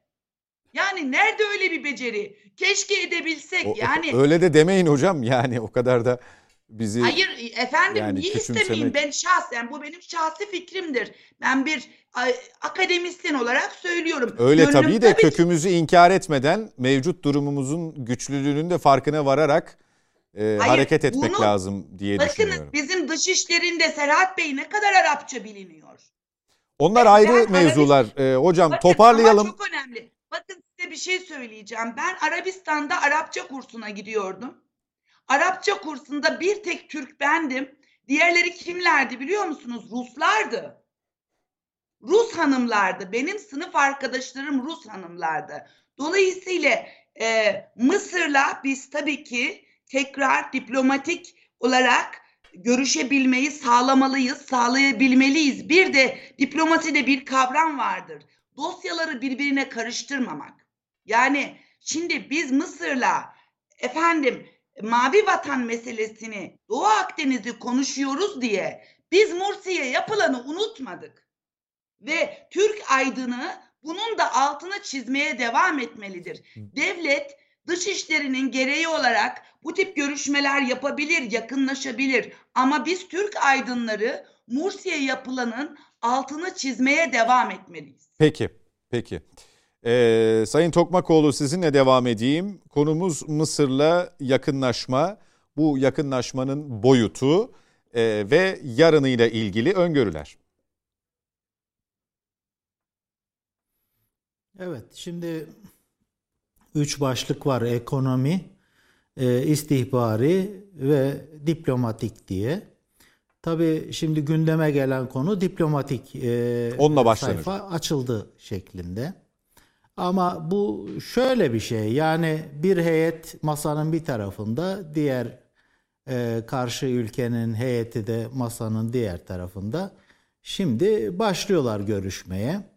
İstihbari konuda belki bir iki cümle, işte her ne kadar ön koşul yoksa da bu zemini hazırlayan, aslına bakarsanız MİT Başkanımız önceden gidip görüşmeleri yaptı. Ekonomik faaliyetler de zaten belirli ölçülerde devam ediyor idi. Ama diplomatik safhaya gelince şimdi masanın her iki tarafında olan kesim yavaş yavaş işte dosyaları açıklamaya başlıyorlar. Burada bir ön koşul yok. Ama bizim karşılıklı konuşabileceğimiz meseleler nelerdir diye aslında bu tarif de istikşafi tarifine de uyuyor. Baktığınızda bizim diplomatik olarak başlattığımız bu konu belirli bir arayışı veya ne yapılabilir, nasıl bir yol haritası çizilebilir. Şimdi tabii Mısır'ın Etiyopya ile sorunu var, Somali ile sorunu var. Yani bir Afrika dosyası var burada.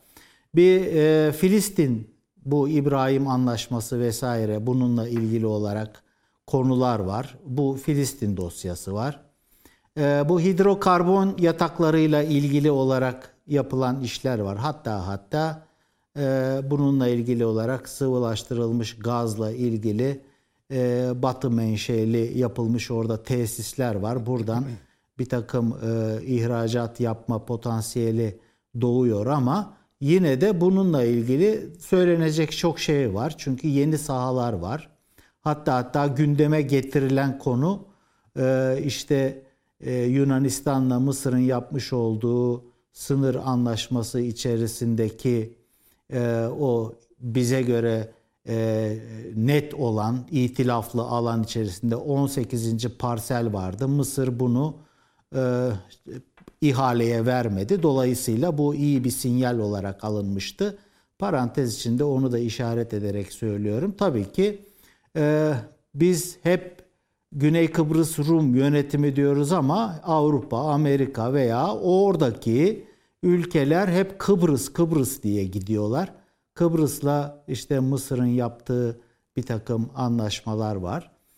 Bu karşılıklı olan şeylere bir de üstüne bir şemsiye olsun diye 2019 yılının sonunda ama esasen 2020'nin başında Doğu Akdeniz Gaz Forumu'nu çıkardılar, ortaya sürdüler. Öncelikle işte onların Kıbrıs dediği Güney Kıbrıs, Yunanistan, Mısır, İsrail ortak hareket ediyorlar. Buna Avrupa Birliği ülkelerinden İtalya, Fransa dahil oldu.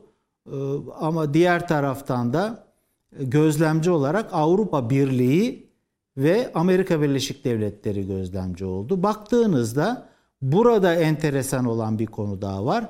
Şirketler de bu gaz forumunun içerisinde. Yani Doğu Akdeniz'de halen faaliyet gösteren veya göstermeyi bekleyenler. Bunlarla ilgili bu şirketler de forumun içerisinde. Türkiye'ye de işaret ediyor. Bunu konumuz başka şekilde açıklanabilir ama yeri gelmişken söyleyeyim. Siz Kıbrıs konusunda bir konferans yapalım diyorsunuz. Ama konferansa gerek yok. Zaten böyle bir platform var. Gelin bu platformda konuşalım demeye getiriyorlar. Ama nereden baksak işte demek ki Doğu Akdeniz'deki bu Mısır'la ilgili bizim dosyalarda hidrokarbon, sahalar, parseller, bunlarla ilgili konuları konuşacağız. İmkanımız nispetinde nerelere varılır bilemiyoruz. Evet, Libya konusu var. Libya konusunda da tabii alt maddeler çok baktığınızda. Esasen bu Mısır'ın Libya sınırına yakın yerde Birleşik Arap Emirlikleri'nin kullandığı bir üs var. Rusya da buradan üs talep ediyor ki bunlar işte Libya'ya destek vermek için askeri bakımdan Libya'da Hafter tarafına, darbeci Hafter'e destek vermek istiyorlar gibi böyle bir onların da faal olarak işin içerisinde olduğu alanlar var. Bunlardan birisi de işte Libya. Halihazırda Türkiye'de zaten Libya ile ilgilendiği için burada bir dosya olarak çıkıyor ortaya. Yani şimdi burada şunu söylemem gerekiyor benim. Irak bölündü fiili olarak. Suriye bölündü ama bunun dünya teyidini alamadı daha. Uzun süre böyle gidecek. Libya aslına bakarsanız bölündü. Ama yine teyidini alamadı. Baktığınızda yine fiili bir takım gruplar işte şu ülkeler şu tarafı, bu ülkeler bu tarafı diye. Yani, evet. Yani, teyit etmek istemiyor. Şimdi henüz acaba bir soru, bir soru geliyor aklına insanın. Mısır büyük bir ülke, kadim bir ülke. Nurcan Hocam da söyledi. Yani burada bir baskın bir rolü olan bir ülke. Mısır bütün bu yükü tarihsel olarak ne şekilde üstlenip götürecek? Bunu Mısır halkı karar verecek. Mısır'ın işte o yönetici veya entelektüel kesimleri karar verecek. Ama şunu bilmesi gerekiyor. Türkiye burada Mısır'ın en yakını, en kardeş, dost, yardım edebilecek ve birlikte hareket edebilecek bir taraf. Kaç tane dosya olursa olsun hiçbirisi önemli değil. Neticede niyet önemli. Yani burada söylenecek şeyler Mısır'ın bundan sonra bu ortam içerisinde biraz daha dikkat olduğu noktada işte bu Soğuk Savaş'ın gelgitleri ayrı, Birinci Dünya Savaşı'nın gelgitleri aynı ama bugünün coğrafyası içerisinde, jeopolitiği içerisinde doğru bir yerde durarak buna iyi karar vermesi lazım. Türkiye bu konuda çalışıyor. Peki.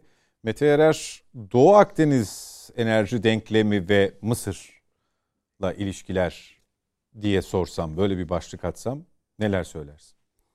Yine ben sizi yine bir yerlere götüreceksin. Ben size 2011'e götürürüm gene. Evet. 2011'e götürürüm.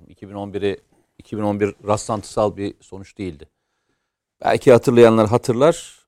2011 yılında Türkiye çok iki önemli anlaşma imzalamıştı. Bunlardan bir tanesi Doğu Akdeniz'de Libya'daki Kaddafi döneminde Türkiye Petrol Anonim Ortaklığı'yla Kaddafi arasında, yani daha doğrusu Kaddafi'nin bulunduğu o zamanki Libya'yla petrollerin çıkartılması ve bunun paylaşımıyla ilgili bir anlaşmaydı ve Türkiye Petrolleri orada sahalarda çalışmaya başlamıştı ve petrol çıkartmıştı. O noktaya gelmişti. İkinci önemli anlaşmalardan bir tanesi imzalanmak üzereydi. 2011 yılında, şimdi çok konuşuluyor ya, münhasır ekonomik bölgeler anlaşması filan. Türkiye o dönemde iki anlaşma daha imzalamak üzereydi. Bir tanesi Mısır'la ekonomik, bugün Libya ile imzaladığımız anlaşmanın bir benzeri. İkincisi de Mursi'nin Türkiye'ye teklif ettiği bir anlaşma. Hani şu an doğal gaz çıkartılan bir bölge var ya, yani İsrail tarafından. O Mısır'la şeyin arasında, İsrail arasında itiraflı bölgelerden bir tanesiydi. Mısır'ın teklifi, Türkiye'ye o zaman bir heyet de gelmişti. Mısır'ın teklifi bu alanın Türkiye ile beraber ortak işletilmesi ve buradan çıkacak olan doğalgazın paylaşımı üzerineydi. Aradan çok uzun bir zaman geçmedi. Bu teklif konusu gündeme geldiği anda önce gitti, Mursi gitti. Daha sonra da Libya'da giden başka bir operasyon oldu. Libya'da ikinci bir karar daha alınmıştı. O dönemi belki hatırlarsınız, bilirsiniz. Kaddafi İstanbul'da 2011'li yıllarda en çok konuşulan konulardan bir tanesi İstanbul'un bir finans merkezi haline getirilmesiydi. Ve bu finans merkezine kaynakların geleceği ana yerlerden bir tanesi Libya'ydı. Libya, Fransa'da ve İtalya'da bulunan ataşehir. Hala var ama o zaman paranın kaynağı da oradan gelecekti. Yani ana kaynağı oluşturacaktı. Libya, Avrupa'daki bulunan bankalarda bulunan o dönemin için, yanlış hatırlamıyorsam 200 milyar euro civarında bir paraydı bu.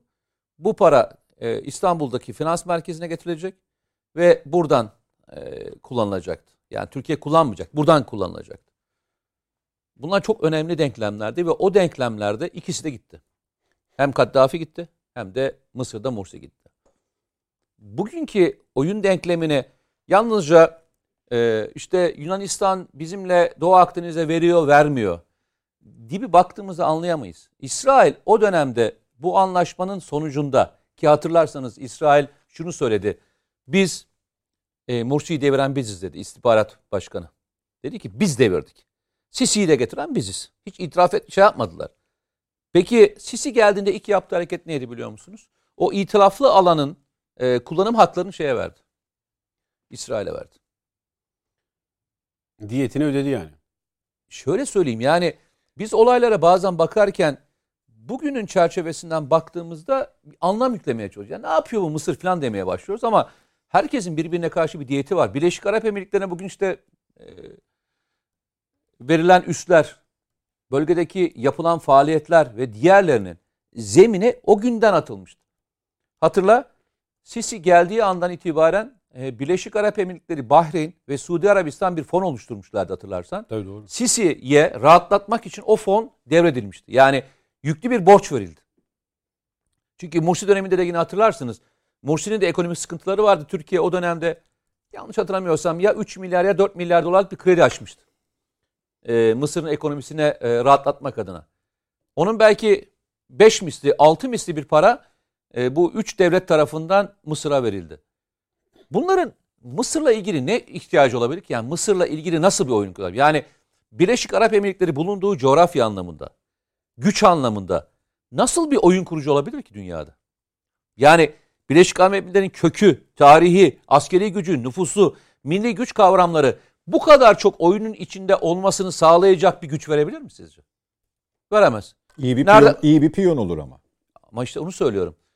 Yani coğrafyada bir politika güdülüyorsa bu politikayı bugünden okumayın. Böyle bir 1990'lara gidin. 90'lardan bu tarafa doğru taşıyarak gelin. Getirdiğinizde koyduğunuz yer zaten bütün haritalar oturtturuyor. Çok konuşulur. Zaman zaman da bunun tarihi vardır. Yani 1980'li yıllara deşifre olan İsrail'in Beka projesi diye atılan ve o zamanlarda konuşulduğunda ya çok da abartmışlar kardeşim. Yani ne demek yani İsrail'in Beka projesi dediğiniz şey bütün coğrafyayı nasıl şekillendirecek dediğiniz haritaya bir bakın. Bugünkü haritaya bakın. Dersiniz ki adamlar az bile yapmışlar. İran kaça bölüneceğini söylüyor. Suriye'nin kaça bölüneceğini söylüyor. Libya'nın kaça bölüneceğini söylüyor. Sudan'ın kaça bölüneceğini söylüyor. Bunların tamamı öngörü olamaz diyorsun yani. Hayır zaten hepsi oldu. 80'li yıllarda deşifre olan kökü biraz daha geriye giden 70'li yıllardaki... Hayır o dönemden bakılınca bir tahminin parçası olamaz yani. Şimdi bu eyleme dönüştürülecek. Ya hatırlayın 2000'li yıllarda 2004'lü yıllarda Büyük Orta Doğu Projesi işte genişletilmiş BOP diye konuşulan proje o zaman için herkes için neydi? Ne diyorlardı herkes? Ya kardeşim çok da fazlasıyla komplo teorisi yapıyorsunuz falan diyorlardı hatırlıyor musunuz? Ne oldu? 2011 yılındaki o Arap Baharı diye servis edilen süreç içinde yaşananların her birini gördüğünüzde o günkü BOP şey miydi? Hayal miydi? Yok hepsi gerçekleşti. 1980'li yıllarda servis edilen 80'li yıllarda deşifre olan o şey o gün için komplo teorisiydi. Bugün için hayatın bir gerçeği. Mısır bunun içindeki en önemli faktör. İsrail diyor ki Mısır'da bize ait olan bir güç olmadığı müddetçe bizim güvenliğimizin sağlanması mümkün değildir diyor. O yüzden de Mısır'da ister Sisi gelsin başa isterse kim gelirse gelsin. Yani bu kargaşalıkta ben bunun dışında ayrı bir karar vereceklerini düşünmüyorum. İsrail ne karar verecekse Sisi ona uyacaktır. O yüzden Netanyahu'nun söylediği benim için çok daha değerli. Netanyahu ne dedi? Biz enerji konusunda Türkiye ile konuşuyoruz. Enerji konusunda Türkiye ile konuştukları konu ne? Bu projenin yani East Mass diye geçiyor yanlış hatırlamıyorsam bu boru hattı projesi 7 yılda bitecek ve 10 küsür milyar dolara mal olacak bir proje. Euroya mal olacak bir proje. Ki bugünkü hesaplamalar. Yani bu 10 yıla sarkabilir. Bu boru hattı ve üstüne üstlük de maliyet artabilir. Bunun savaş riski, bunun deprem riski ve diğer riskleri katmıyorum bile. Bir de hemen Hayfa'nın oradan başlayan ve bizim Ceyhan'a gidecek olan bir kısa bir yol var. Bu yol ise çok kısa bir sürede bağlanacak. Daha az maliyetli. Ceyhan'da bağlandı. Aynen. Hattın riski de yok. Riski de yok. Hattın riski yok. Bağlandığı andan itibaren bütün Avrupa'ya bağlanacak bir durum var. Şimdi demin üstadlar söylerken dediler ki bu Akdeniz formunun içerisinde şeyler de var dediler. Enerji şirketleri var. Asıl belirleyiciler enerji şirketleri. Şimdi siz enerji şirketine şöyle emir veremezsiniz. Arkadaş sen bundan zarar et. Gel bu işe gir. Hatta o kadar şey yap ki yani riske de et kendini. Yani savaşa girmeyi de hiçbir enerji şirketi savaş ortamına girmek istemez. İkincisi bulunduğu hatta büyük yatırım yapmak istemez. Hangi anlamda yatırım yapmak istemez? Bundan 20 sene sonra doğalgazın ve enerjinin ne olacağı bilmediği bir yere bu kadar büyük yatırım yapmak istemez. O yüzden de kısa vadede ne kazanabiliyorsa buna bakacaktır. Bugün İsrail'in ben Türkiye ile enerji konusunda konuşuyorum demesinin altında yatan sebep, İsrail'in hemen dibinde çıkan o doğalgazın 880 milyar metreküp olarak bulunan, yaklaşık 2.2 trilyon metreküp'e kadar çıkma potansiyeli olan alandaki doğalgazın bir an önce Avrupa'ya gönderilmesi istek ve arzusu. Ben oyuncu olarak hiç Mısır'ı gerçekten umursamıyorum. Yani ülkeyi küçültmüyorum. Yanlış anlamayın. Ülke çok büyük bir ülke. Tarihi, coğrafyası, geçmişi, Türkiye ile kardeşliği. Ama başında Sisi gibi bir adam olduğu müddetçe, başka taraftan dikte edilen bir diktatör olduğu müddetçe, kukla olduğu müddetçe, onun kararlarını Sisi veriyor gibi algılamak bence çok büyük yanılgı olur. Belki hatırlar mısınız? Burada mı konuştum hatırlamıyorum ama Sisi, daha doğrusu Türkiye'nin 18. parseldeki haklarını tanıyoruz açıklaması olduğunda ben şunu demiştim. Bir durun bakalım ya. Bunun iki tane sebebi olabilir demiştim. Bir tanesi kendisinin ilgisinin azaldığı ve kendisine fazlasıyla yardım yapılmadığı bir ortamda kendini hatırlatmak.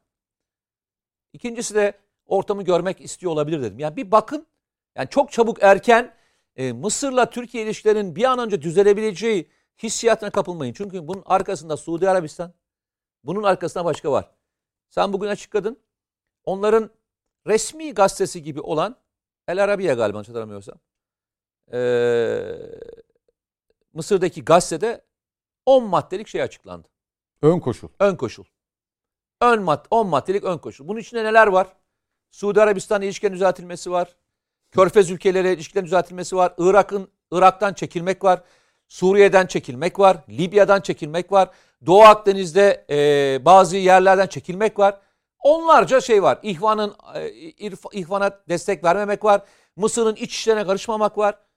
Yani zaten birçoğunu yapmıyorsun ama olmayacak maddelere de arka arkaya sıralanmış olması zaten bu işin kolaylığını göstermiyor. Türkiye politika belirlemek istiyorsa yapacağı bir tek şey var. Orta Doğu'da şu anda politika belirlemek istiyorsa konuşacağı bir tek yer var. O da İsrail. Mısır değil. Suudi Arabistan değil. Dubai yönetimi değil. Çünkü konuşmak isteyen de bir İsrail var. Bu hayır, sadece bizim konuşma heveslisi olduğumuzu yani göstermiyor. Yani sen şunu mu yaparsın? Patronla mı konuşursun? Yoksa başkasıyla mı konuşuyorsun? Satın alma müdürüyle mi konuşursun mesela? Ya bugün ya satın alma müdürün yine bir karar şeyi vardır. Yani satın alma müdürü yine bir icra yetkisi vardır. Kendisine bir belli bir ölçekte şunları yap diye karar vermiştir efendim. Ondan da mı kötü? Ondan da kötü. Satın alma müdürü bile değil yani adamlar. Değil. Peki. Mücahit Birinci şimdi burada muhalefetin... Tüm satın alma müdürlerine saygılarımızı sunalım bu arada. Ya ben kötü demedim zaten. Satın alma müdürünün yetkisi vardır. Evet, yanlış anlaşılmasın. Cevap hakkı doğabilir. Yok satın alma müdürü çok büyük adamdır. Bravo. Bir metafordu efendim. Evet, yanlış anlaşılmasın. Muhalefetin Mısır'la temas konusundaki tavrı merakla bekleniyordu. CHP dedi ki bu münasebetten, kurulan temastan son derece memnunuz. Bununla da yetinmedi. Sayın Çeviköz'ün açıklaması, dış ilişkilerden sorumlu Genel Başkan Başdanışmanı Ünal Çeviköz, CHP heyeti olarak önümüzdeki haftalarda Mısır'a bir ziyaret gerçekleştirebiliriz dedi. Şimdi tekrar temas kurulmasından memnuniyet duyuyoruz ve bir heyet gönderiyoruz. Nasıl bakacağız buna? İki ayrı şekilde mi bakacağız? Yoksa bir bütün halinde değerlendirip zaten biz Mısır'la bugüne kadar niye küstük gibi bir sonuca mı varacağız? Tabii onlar öyle söylüyorlar. Yani Esad konusunda yaklaşımları da farklı değil. Hatta ona heyet göndermişlerdi. Beşer Esad'a. Tabii fotoğrafları var yan yana. Ama ne zaman heyet göndermişlerdi? Türkiye Cumhuriyeti Devleti bu adamı katil olarak nitelediği zamanlarda heyet göndermişlerdi. Ve bu Ünal Çeviköz hala yerini koruyor. Böyle anlaşılıyor. Beyanda bulunuyorsa yerini koruyor. Ünal Çeviköz'ü hatırlayalım. Azerbaycan'da biliyorsunuz o GAF'a imza atan adamdır Ünal Çeviköz. Neden soruşturma açılmadı da bende koca bir soru işaretidir. Çünkü bu iftira niteliğinde Türkiye işte Suriye'nin kuzeyinden cihatçı, kendi beyanına göre cihatçı milisleri Azerbaycan'a getiriyor, savaştırıyor diye beyanda bulunduğu sabittir. Dolayısıyla benim kanaatime göre defaatle söylediğim gibi soruşturma konusu yapılmalıdır bu beyan. Bu bir.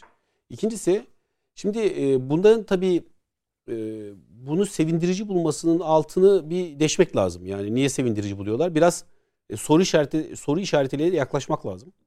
Bu noktada biraz önce Mete Bey'in beyan ettiği husus önemli. Yani İsrail Devleti'nin oradaki hesaplamaları, tabii şirketler karar verecek ona ama tabii şirketler de kar zarar ve yatırım süresini baz alarak karar verecekler.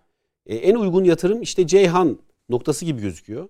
Dolayısıyla İsrail doğalgazını Avrupa'ya bir an önce göndermek için Türkiye ile anlaşmak durumunda. Zaten bölgede de oyun kurucu devlet olarak İsrail'i görüyoruz. Bugün bir de açıklama yapalım. Bugün Türkiye, İsrail'e, Yunanistan'a ve Avrupa Birliği'ne kendi münasır ekonomik bölgesindeki herhangi bir faaliyet için önceden izin alma zorunluluğu olduğunun notasını verdi. Evet. Hatırlatalım bugün. Tabii. Bu işte bunlar bağlantılı, yani orada gerçekten de oyun kurucu devlet olarak neye bakacağız? İleri karakol niteliğinde bence projenin sahibi İsrail, Amerika Birleşik Devletleri ileri karakol olabilir belki, yani işin tam tersi olabilir. Dolayısıyla bu önemli, İsrail'in o deklarasyonu ve beyanı. Hocamın dediğine göre bu takvim yılında çok da uğraşmayacak bu bölgeyle Amerika Birleşik Devletleri, ileri karakol olarak değerlendirdiğin için söylüyorum ama asıl Amerika'nın gizli ajandalarına bakmak lazım belki. Tabii şunu da değerlendirmek lazım. Hani diyoruz ya, devletlerin ebedi düşmanları ebedi dostlar olmaz, ebedi menfaatleri olur diye. Dolayısıyla Türkiye'de öncelikle bu bir doktrin çerçevesinde hareket ediyor. Sayın Cumhurbaşkanımızın da önderlik ettiği bir doktrindir bu. İlk önce sahada kuvveti gösteriyor. Tıpkı Suriye'nin kuzeyinde olduğu gibi, Irak'ın kuzeyinde yaptığı gibi Türkiye Cumhuriyeti Devleti'nin. Ve Akdeniz'de de, Doğu Akdeniz'de de bunu yapıyor. Libya'da da yaptı. Sahada güç gösteriyor. O gücü kararlılıkla gösteriyor. Ondan sonra da masaya davet ediyor. Gelin bakalım diyor bu tarafa. Şimdi Mısır hadisesi de bu şekilde aşağı yukarı. Yani Türkiye'siz, her zaman söylüyorum bakın, Türkiye'siz buralarda at oynatmak ve plan kurmak, proje kurmak çok fazla mümkün değil. Ne yaptı? Charles de Gaulle savaş gemisini Fransa oraya götürüyordu. Mete Bey öyle değil mi? Yarı yoldan döndü değil mi? Charles de Gaulle savaş gemisi, Fransa'nın tehdit ederek Türkiye Doğu Akdeniz'e gönderdiği savaş gemisi, bu uçak gemisi aynı zamanda Fransa'nın tek uçak gemisi. Doğu Akdeniz'e gelmeden... O zaman olmuştu, bir arıza oldu, o yüzden geri gönderdim. İspil yapmıyorum, ciddi söylüyorum. Evet. Vallahi ispil. Yani onlar öyle çıkardılar tamam. Yani bilmiyorum yani. Tırnak içerisinde arıza sebebiyle yani. Geri döndü. Tırnak içerisinde arızayı.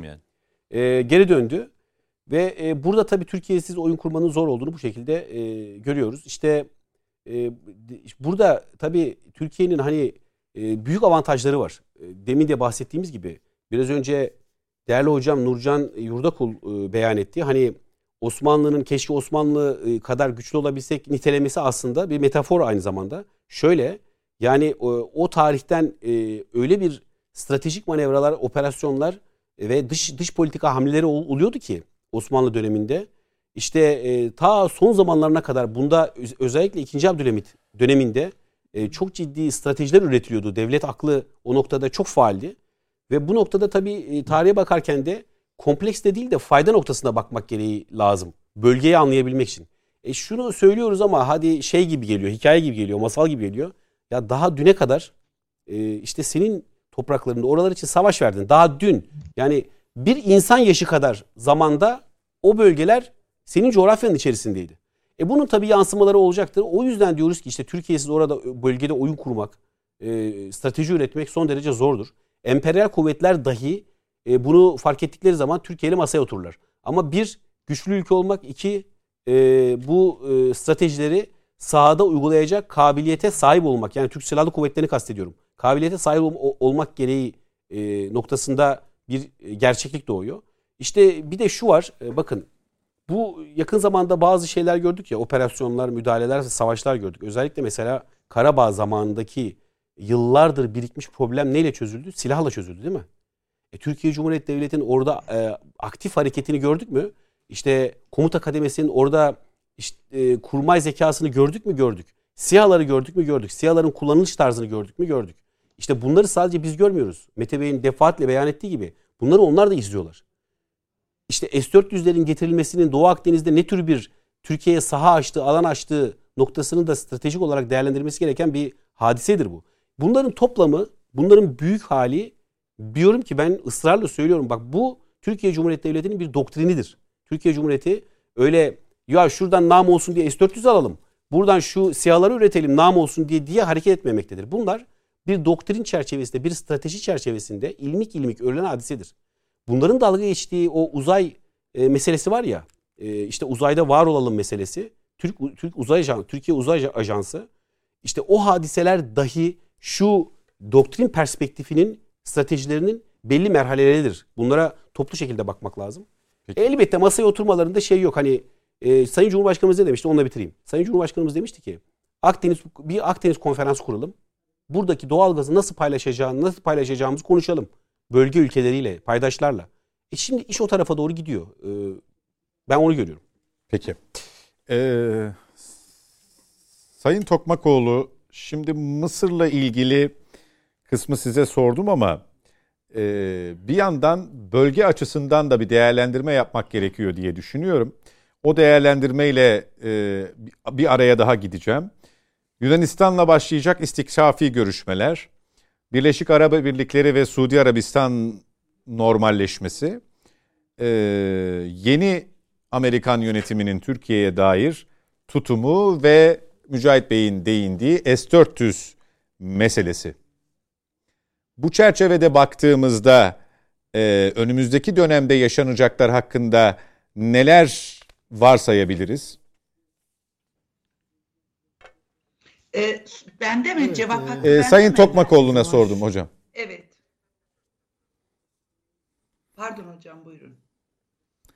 Ben Amerika Birleşik Devletleri'nin 4. sanayi devrimi yapıldıktan sonraki süreç içerisinde dünyayı işte yarım hegeman diyor ona Joseph Nee, o perspektifte nasıl yöneteceğine dair yumuşak güç unsurlarını, işte bu demokrasi, özgürlük vesaire, bu konuları çok gündeme getiriyor.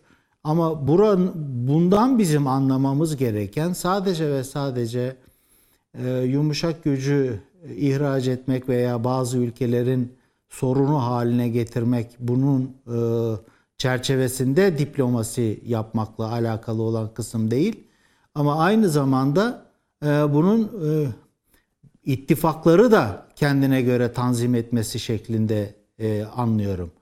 Öyle baktığınız zaman sürekli Biden'ın da tekrar ettiği bu ittifaklar konusu içerisinde işte Amerika, Kanada geliyorsunuz Avrupa içerisinde. Avrupa Birliği ülkeleri bunlar çoğunlukla bildiğimiz. Öbür tarafa gidiyorsunuz Pasifik'te bazı ülkeler işte Japonya, Güney Kore vesaire, Avustralya, Yeni Zelanda. Ama bizim bölgemizde İsrail. Yani düşman iki tane ülkesi var büyük. Küçük İran'la Kuzey Kore'yi saymıyoruz. İşte o Rusya ve Çin. Ama burada bu bölgede gerçek müttefiki benim her türlü bu küresel çerçeve içerisinde yürüyebileceğim ülkeler bunlar diyor. Ama bu bölgede de İsrail'i söylüyor. Ve dolayısıyla Türkiye'yi buraya kendine göre bir gri ülke kategorisinde ülke olarak işaret ediyor ki aslına bakarsanız bu uzunca süre bizim tartışacağımız veya önümüze ev ödevi getirecek konuları işaret ediyor. Tabii böyle olunca hani sizin sorularınıza değinmek için ifade edeyim, S-400 onun için çok güzel bir argüman. Yani Amerika için çok güzel bir argüman. Neden? Kullanışlı. Siz işte... kullanışlı. Dolayısıyla işte bunu böyle yaptınız. Dolayısıyla ben de sizi bu şekilde değerlendireceğim diye ifade ediyor. Yani yeni Amerika'yı okurken biz onun kullandığı her türlü sözcüğü önemli ve derin olarak tartışmamız gerektiği kanaatindeyim ki psikolojik baskı uyguluyor. Mesela aradı aramadı gibi konuşmalar geçiyor çok uzun süreden beri. Böyle ama burada tabii Birleşik Arap Emirlikleri, Suudi Arabistan, İsrail vesaire bu konular. Şimdi müttefiki dediği ülke burada İsrail ise onun çerçevesinde işte programın başından beri yinelediğimiz İsrail'in çerçevesinde yürüyen bir takım projeler var ki Mete Bey buna değindi. 80'li yıllardan itibaren böyle devam ediyor zaten. Şimdi bunun devamında Birleşik Arap Emirlikleri ve Suudi Arabistan'ın tam teslimiyetle Amerika'nın hizmetkarı olduğunu söylesek yanlış olmayacaktır. Dolayısıyla onlar zaten şöyle eleştirilebilir belki.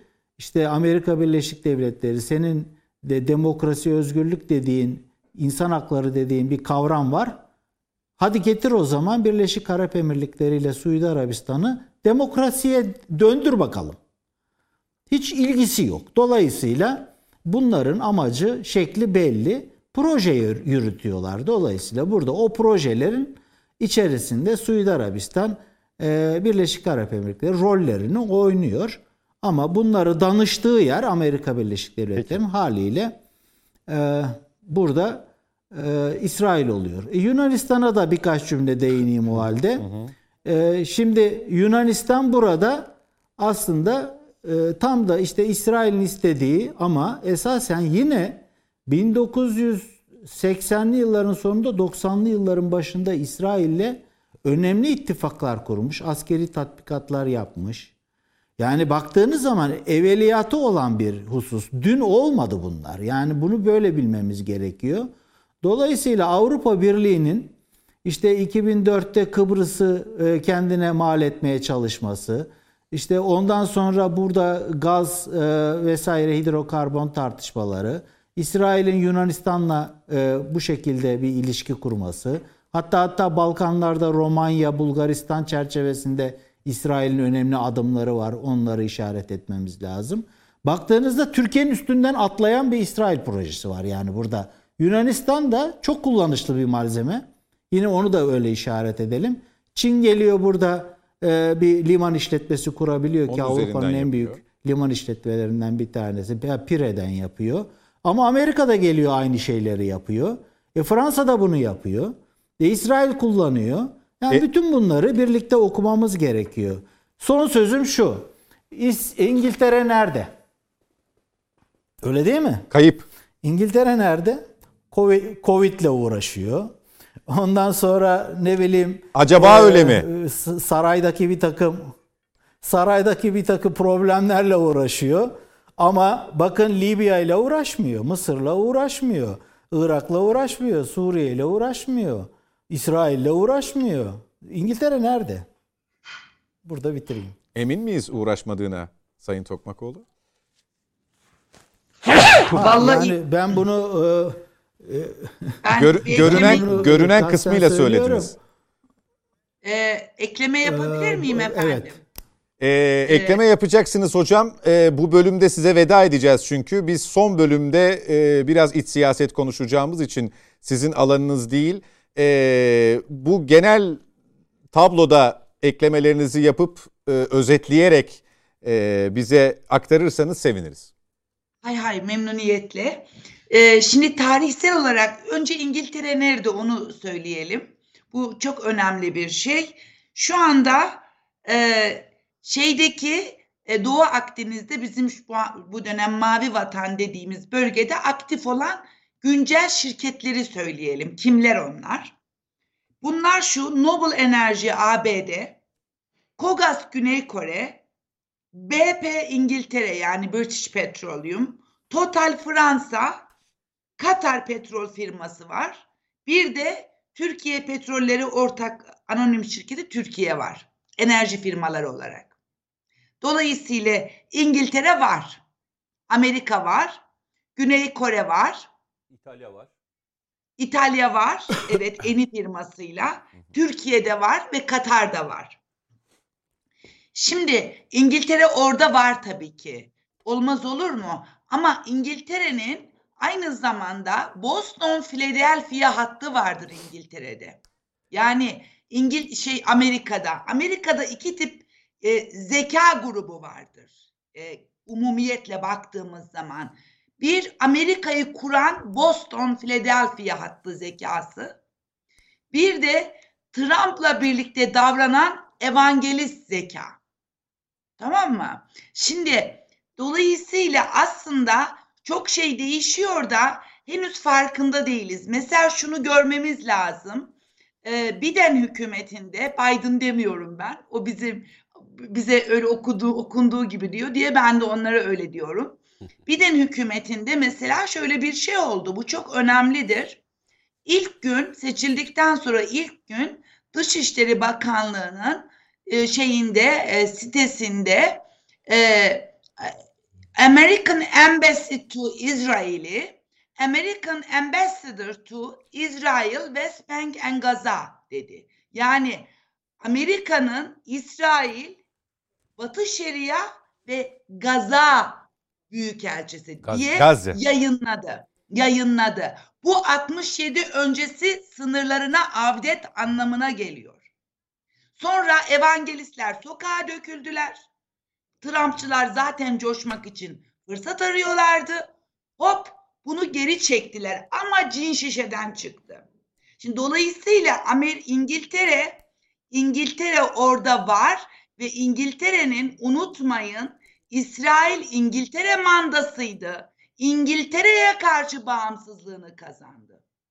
Dolayısıyla İsrail'in Doğu Akdeniz'de sınırlanması, Amerika'da Boston-Philadelphia hattı dediğimiz zeka elitinin devreye girmesinin göstergesidir efendim.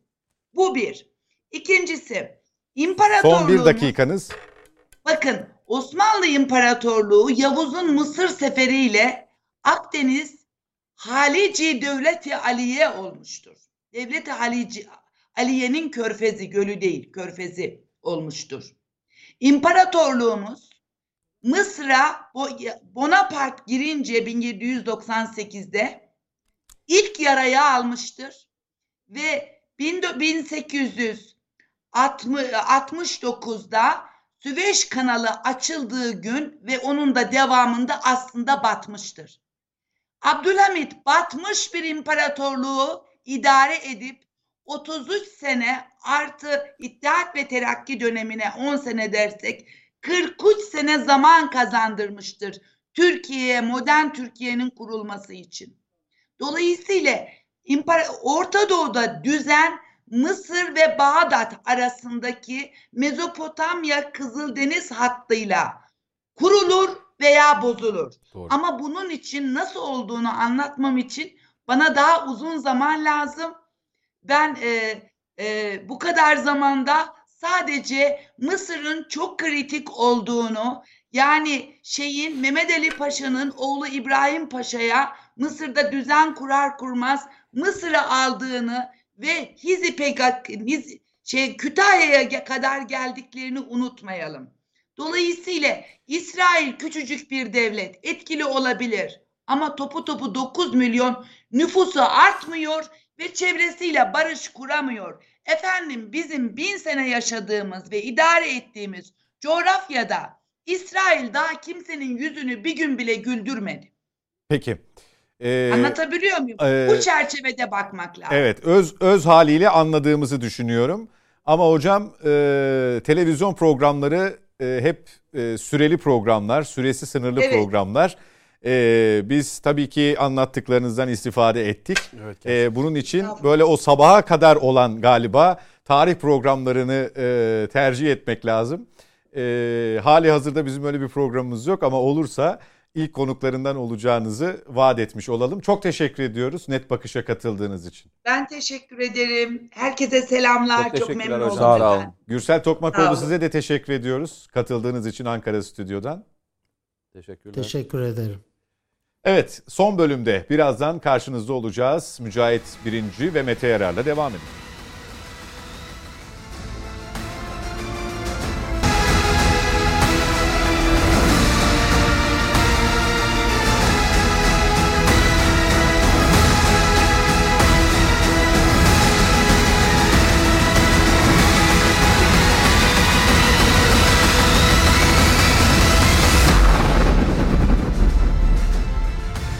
Net Bakış'a devam ediyoruz efendim. Nurcan Yurdakul ve Gürsel Tokmakoğlu'na veda ettik. Mete Yarar ve Mücahit Birinci ile birlikteyiz. Biraz iç siyasete dair konuları konuşarak son etabı da tamamlamış olacağız. Önümüzdeki Perşembe günü 18 Mart'ta Milliyetçi Hareket Partisi'nin olağan kongresi var. Tabii MHP kongresi ne hazırlıklar tüm hızıyla devam ediyor. Danıştay'ın aldığı kararla ilgili bir başlık var. MHP Genel Başkanı Sayın Bahçeli'nin tepkisiyle beraber onu değerlendirelim. Danıştay'ın kararı pimi çekilmiş bir bombadır dedi Sayın Bahçeli. İptal istemini reddetti Danıştay. Bu şu demek oluyor hukuki olarak, Mücahit Birinci, andımız artık okunmayacak. Etti. Yürütmeyi durdurma kararını iptal etti. Yürütmeyi durdurma kararını iptal etti. Yapılan itiraz neticesinde. Yani itiraz dedi ki kabul etmiyorum. İtirazı reddetti. Mete Yarar'la bu bölüme başlayalım. Valla ben ilk günden beri aynı şeydeyim. Aynı yerdeyim. Hiç değişmedi. Biliyorsunuz bu 2013'ten alınan bir karar. 2013'ten sonra işte bugüne kadar geldik. Hala Danıştay'da işte iptal uygulanmadığından için tekrar mahkemeye verme. Onu en güzel üstad biliyor. Onun ilgi alanına giriyor. Ben bir vatandaş, sade vatandaş, siyasetçi yorumu yapmayacağım. Oradaki Türk tanımı ve oradaki söylenenlerin tamamı bir ırki tanım değildir. Oradaki tanım Atatürk'ün ulusal anayasadaki metindeki belirtmiş olduğu Türk halkı tanımıyla ilgilidir. O yüzden de dünyanın her bir yerinde buna benzer örnek vardır. Ve bu örnekler de toplumsal bilinci arttırmak için uygulanır. Zaman zaman Türkiye'de çok örnek verilen bir ülkeden anlatımı yapayım. Amerika Birleşik Devletleri sonradan oluşturulmuş olan bir devlettir. Konfederasyonlar işte katılımlarla, bugün de eyaletlerle yönetilen bir devlettir. Federal anayasası olan bir devlettir. Ve bu devletin içerisinde 46 eyalette bizim andımıza benzeyen bir ant 1800'lerin sonundan itibaren söyleniyor. O günden beri söylenmeye devam ediyor. Aradan ne kadar zaman geçmiş? Bakarsınız bizden çok daha uzun. Çünkü bizim ilk ilkokullarda andın söylenme tarihi 1933'te başlıyor. İki defa metin değiştirilmiş. Değişiklik var. İki defa 1972 ve 1997'de evet. Değişikliklerle. Metin içinde ufak tefek, çünkü birisinde Atatürk daha hayatta, 33'te Atatürk'ün ismi geçmiyor şeyde, metinde. Daha sonra 72 ve 97'de tekrar konuyor, metne dahil ediliyor. Tartışma ne zaman çıkmıştı hatırlarsanız, 2013'te? İtirazın dönemini hatırlıyor musunuz? Yok. 2013. Çözüm süreci. Yıl olarak evet. Çözüm süreci ve o döneme ait olan söylemlerle beraber. Konjüktürü de unutmayın. Evet. Konjüktürü de unutmayın. O zaman da Devlet Bahçeli o gün de itiraz etmişti buna. Bugün de itiraz ediyor. Tutarlılığını aynı şekilde devam ettiriyor. Ben de o gün itiraz ediyordum. Bugün de aynı itiraz ediyorum. Yani bunun içerisinde bir ırki bir durum yok. İçerisinde toplumsal anlamda birilerini bölmeye yönelik bir adım yok. İçinde bir etnik veya mezhepsel bir kışkırtacak bir durum yok.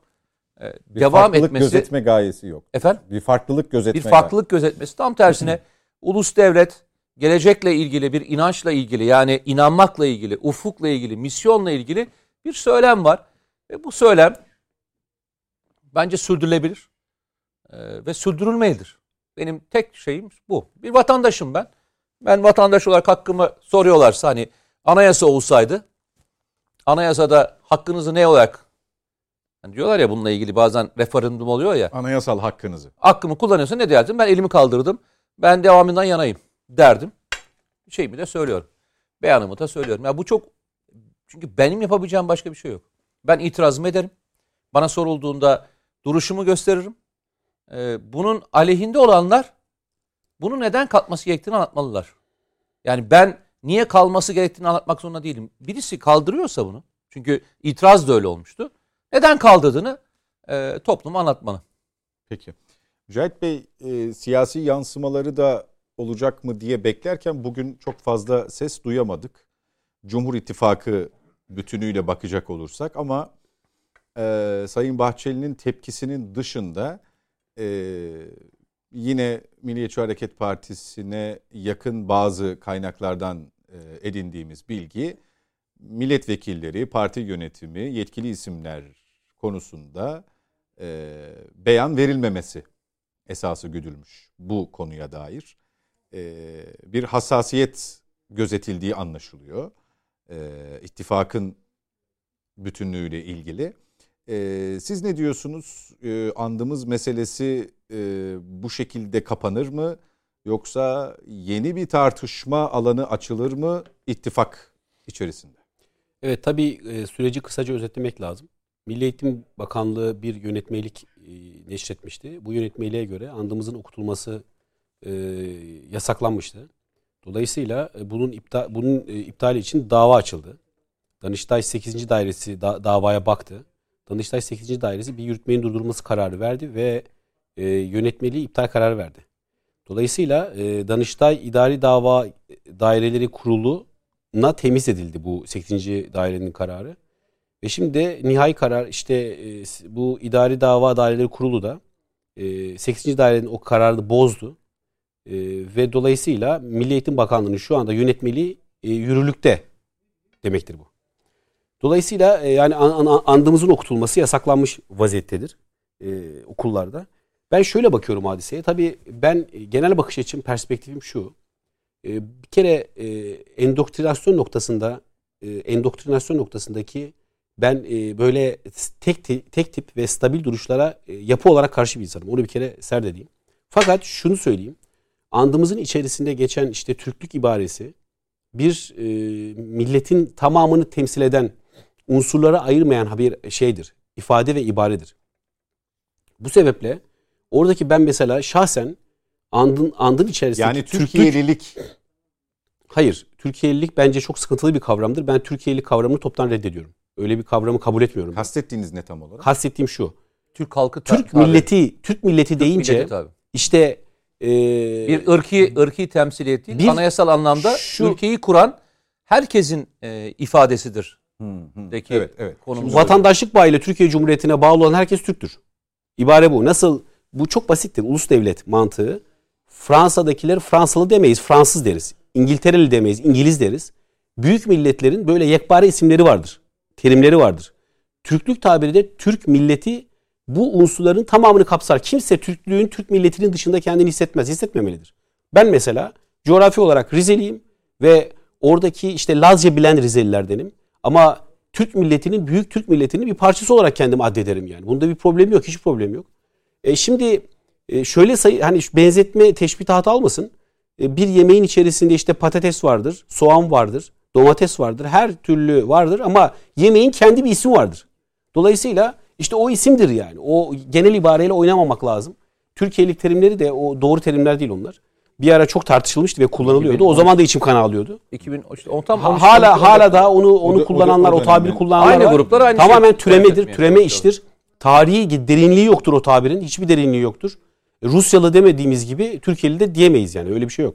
Şimdi bundan rahatsız olmaya gerek yok. Yani burada ırkçılık temasıyla bir baskı Türkiye'de hiç olmaz. Türklerde hiç olmaz. Irkçılığın rasyonel temeli, felsefi temeli bu topraklarda barınamaz. Olmamıştır hiçbir zaman. Adamlar öjenizm teorisinden bu yana işte Nazizmle beraber ya bunların hakikaten cilt bilimsel kitaplarını yazdılar biliyor musunuz? Bu ırkçılığın. Türkiye'de öyle bir şey yok ki ırkçılık. Mesela bizde Amerika'da negro deyince büyük bir hakarettir bu şeylere, siyahilere. Ama bizde zenci deyince Türk'ün hakaret kastı yoktur ona. Kesinlikle yoktur. Hiçbir şekilde, hatta Türkler sempati duyarlar. Kendi ırkı dışındaki yani kendi milliyeti dışındaki insanlara Türkler sempatiyle bakarlar. Birlikte yaşama azimleri vardır bizim milletimizin. O yüzden bunlar yapay ayrılıklardır. Millet tasvir edilmiştir. Anayasadaki tasvire ben aynen varım. Millet tasvir edilmiştir. Oradaki tabiri beni asla rahatsız etmemektedir. O noktada yani bir unsuru belirten, bir ırk unsurunu belirten bir hadise değildir kanaatim var benim. Kişisel kanaatim o. Öyledir de yani. Oradaki anayasal tanımıyla Türk milleti tabirinin bir uzantısıdır o. Ya ırkı ifade noktası hakikaten sakat bir iştir. Yani onu diyorum ya hani belli istisnalar dışında bu topraklarda hakikaten ırk temelli ve ırk vurgulu ibareler kullanılmamıştır. Bundan özenle kaçılmıştır. Onun için ya bence rahatsız olunmasına gerek yok yani. Rahatsız olanı da dinlerim ama yani o da bir demokratik ifade özgürlüğüdür mesela. Birisi rahatsızsa bundan çok rahat bir şekilde kendini ifade edebilmelidir. Yani ama sürecinin bu kadar uzun olması, hani yani işte bu hafta MHP aslında yargı süreci bitmişti. Bitmişti itiraz. Yani yargı süreci şöyleydi. Şimdi önce iptali bozmuştu Danıştay. Yani yani kaldırılmasını bozmuştu. Bunu itiraz eden şey, sendika tekrar şunun için itiraz etmişti. Tamam siz bozdunuz da uygulamıyorlar diye tekrar başvurunca tekrar bir üst makama gitti diye biliyorum. Doğru. Danıştay 8. Dairesi'nin doğru. Danıştay 8. Dairesi yürütmenin durdurulması kararı da yönetmeliğin yürütmesinin durdurulması kararı verdi. Ne dedi? Serbesttir dedi yani o anda. Aynen. Serbesttir dedi bu. Dolayısıyla o noktada da onunla çelişmeyen bir karar verdi. Dedi ki ben bu yönetmeliği iptal ediyorum dedi. Yani andımız okunabilir demesine rağmen uygulanmadı bu. Hı-hı. Uygulanmadı. Uygulanmaması noktasında da işte beyan ettiği sendika üst şeye başvurdu. Dolayısıyla işte şey itibariyle şu anda mesele hallolmuş vaziyette. Hem Millet İttifakı, Cumhur İttifakı noktasına gelirsek bunun üstü yok mu şu anda? Bir şeye gelecek. 8. daireye gelecek tekrar dosya. Bozma kararı var. Süreç devam ediyor. Bir bakmak lazım biraz. Sürece bakmak lazım. Ya bu süreç bitmedi lazım. Yani. Yok hayır. Bir de şey var. Tahsih karar düzeltmeye başvuru talep edebilirler. Dolayısıyla süreç tabii edecekler. Edeceklerini beyan ediyorlar. Süreç devam ediyor. Onu bakmak lazım ona. O bahsettiğiniz sendika tahsih karara başvuracağız dedi. Beyanatları var. Şimdi Cumhur İttifakı noktasında ben bunun çok ciddi bir kırılmaya sebebiyet verecek kanaatinde değilim. Cumhur İttifakı 15 Temmuz ruhuna dayanarak kurulmuş bir ittifaktır. Meral Akşener'in dediği gibi bu etle tırnak noktasındaki tabir doğrudur. Bu manevi bir birlikteliktir. Dolayısıyla ben bu tür hadisenin ittifakı bozacağı kanaatinde değilim. Zaten Sayın Bahçeli itirazını çok doğal olarak hani Sayın Bahçeli mesela buna niye itiraz etti kimse demez. Bu çok doğal bir itirazdır Sayın Bahçeli'nin yaptığı itiraz. Sayın Bahçeli'nin yaptığı bir başka hassasiyet de elbet bunun Cumhur İttifakı noktasında siyasi malzeme olarak kullanılmasının önüne geçmek için işte biraz önce beyan ettiğiniz beyanatı yapmıştır, ifadeleri kullanmıştır. Yani kendisi evet bu beyanda bulunmuştur ama ki beyanda bulunmak durumundadır. Milliyetçi Hareket Partisi'nin genel başkanı olarak. Fakat bunun çok tartışma konusu yapılmasını belli ki istemiyor kendisi de. Hani belli manipülasyonların konusu yapılmasını istemiyor. Çünkü buna böyle şey gibi bekleyenler var hani. Buna atlayanlar var. İttifak çatırdasın diye. Ama ben o konuda şeyim. İttifakla alakalı bir durum olmayacaktır yani negatif bir durum. Ama içeride tartışma olur mu? Elbette içeride tartışma olur. Onların da bu hassasiyetini anlamak ve değerlendirmek lazım. Evet. Kongre geçirecek Milliyetçi Hareket Partisi, tek aday Sayın Bahçeli yeniden güçlenerek genel başkan olarak çıkması bekleniyor. Bu kongreden istiklal için birlik, istikbal için dirlik, kazanan Türkiye olacak sloganları belirlenmiş vaziyette kongreyle ilgili. Çok yakın tarih galiba değil mi? Evet işte salgın nedeniyle Perşembe'ye alındı. 15-16 evet Perşembe 18 Mart Çanakkale zaferinin yıl dönümünde öyle de manalı bir tarih. Kongrenin ardından Cumhur İttifakı şeyi sormadım sana yani ittifakta bir sıkıntıya sebep olur mu? Andımız kararı. Ben açıkçası Sayın Cumhurbaşkanı'nın bu konuyla ilgili yakın dönemde bir açıklama yapacağını düşünenlerdenim. Yani Sayın Cumhurbaşkanı çok sıklıkla son dönemde de yaşanan süreçler içerisindeki özellikle yeni kapı ruhu, Türkiye'de aynı şeylere düşünen insanlar, hem Türk milliyetçiliği dediğim yani Türk milliyetçiliği bahsettiğim Türk halkı olarak milliyetçilikten bahsediyorum. Yerli ve milli olmaktan bahsettiğimiz konular bu kadar gündemdeyken ben bu konuyla ilgili bir açıklama yapacağını düşünüyorum. Yani sessiz kalmayacağını düşünüyorum. Onun da bu konuda bir muhtemelen bir görüşü olacaktır. Bizzat kendisi yapacaktır. Ben bizzat kendisini yapacağını düşünüyorum. Ve hani bunun düzeltilmesiyle ilgili de tavrını koyacaktır. Yani şey kalmayacaktır. Sessiz kalmayacaktır. Yani Devlet Bahçeli'nin bu çıkışından sonra sessiz kalmayacağını ve ben Devlet Bahçeli ile aynı çizgiye yakın bir konuşma yapacağını düşünüyorum. Benim kendi görüşüm bu şekilde. Çünkü son dönemde de Sayın Cumhurbaşkanı özellikle 2016 yaşadığımız süreçte ama bu kadar çok... Ama o zaman 2013 hatırlatması gelmez mi? Gelebilir. Gelebilir. Yani gelebilir. Ben her zaman söylüyorum. Yani bu şey değil ki, bir hata yapıldığında geri dönmemekle ilgili bir durum olamaz ki. Yani şunu mu söyleyeceğiz? Yani evet o gün bir şey yaptık, o zaman söyledik, o zaman kalsın. Yo, ben onu olduğunu düşünmüyorum. Bulundum. Ben tam tersine. Bakın özellikle dedim ki konjüktürel anlamda o dönemde 2013'ü hatırlayın diye özellikle tarihi söyledim. Ya ben başka bir şey söyleyeyim ya. O dönemde bazı konulara girdiğimizde başka şeylerle suçlandığımız dönemleri yaşıyorduk. Yani sen de televizyoncusun. Sen de o zaman siyasetin içindeydin. Yani şu anda da içindesin. O zaman da siyasetin içindeydin. Bazı şeyleri söylediğinizde üstünüze geliyorlardı. Vay vay vay denen bir dönemden bahsediyoruz. 3-5 tane etiket yapıştırıyorlardı yani. Ya bir tane bile yetmiyordu. Arkası evet. Aynen yapıştıra geliyordunuz. Bence toplumlar yaşadıkları süreçlerden, hatalardan ders alır ve bir sonraki sürece başka bir şekilde yapıcı olarak devam ederler. Ya ben onu yaptım, ben bundan hiç dönmeyeyim. Gibi. Efendim? Tıpkı insanlarda yani olduğu ben oradan gibi. Dönmeyeyim. Çünkü siyasetçi insan. Hatadan dönmek erdem. Siyasetçi insan yani. Hatadan dönmek erdemdir. Bir de reddiyatçı bir kimlik değil ya hocam. Reddiyatçı değil yani. Türklük tabiri reddeden değil, kapsayandır. Hakikaten.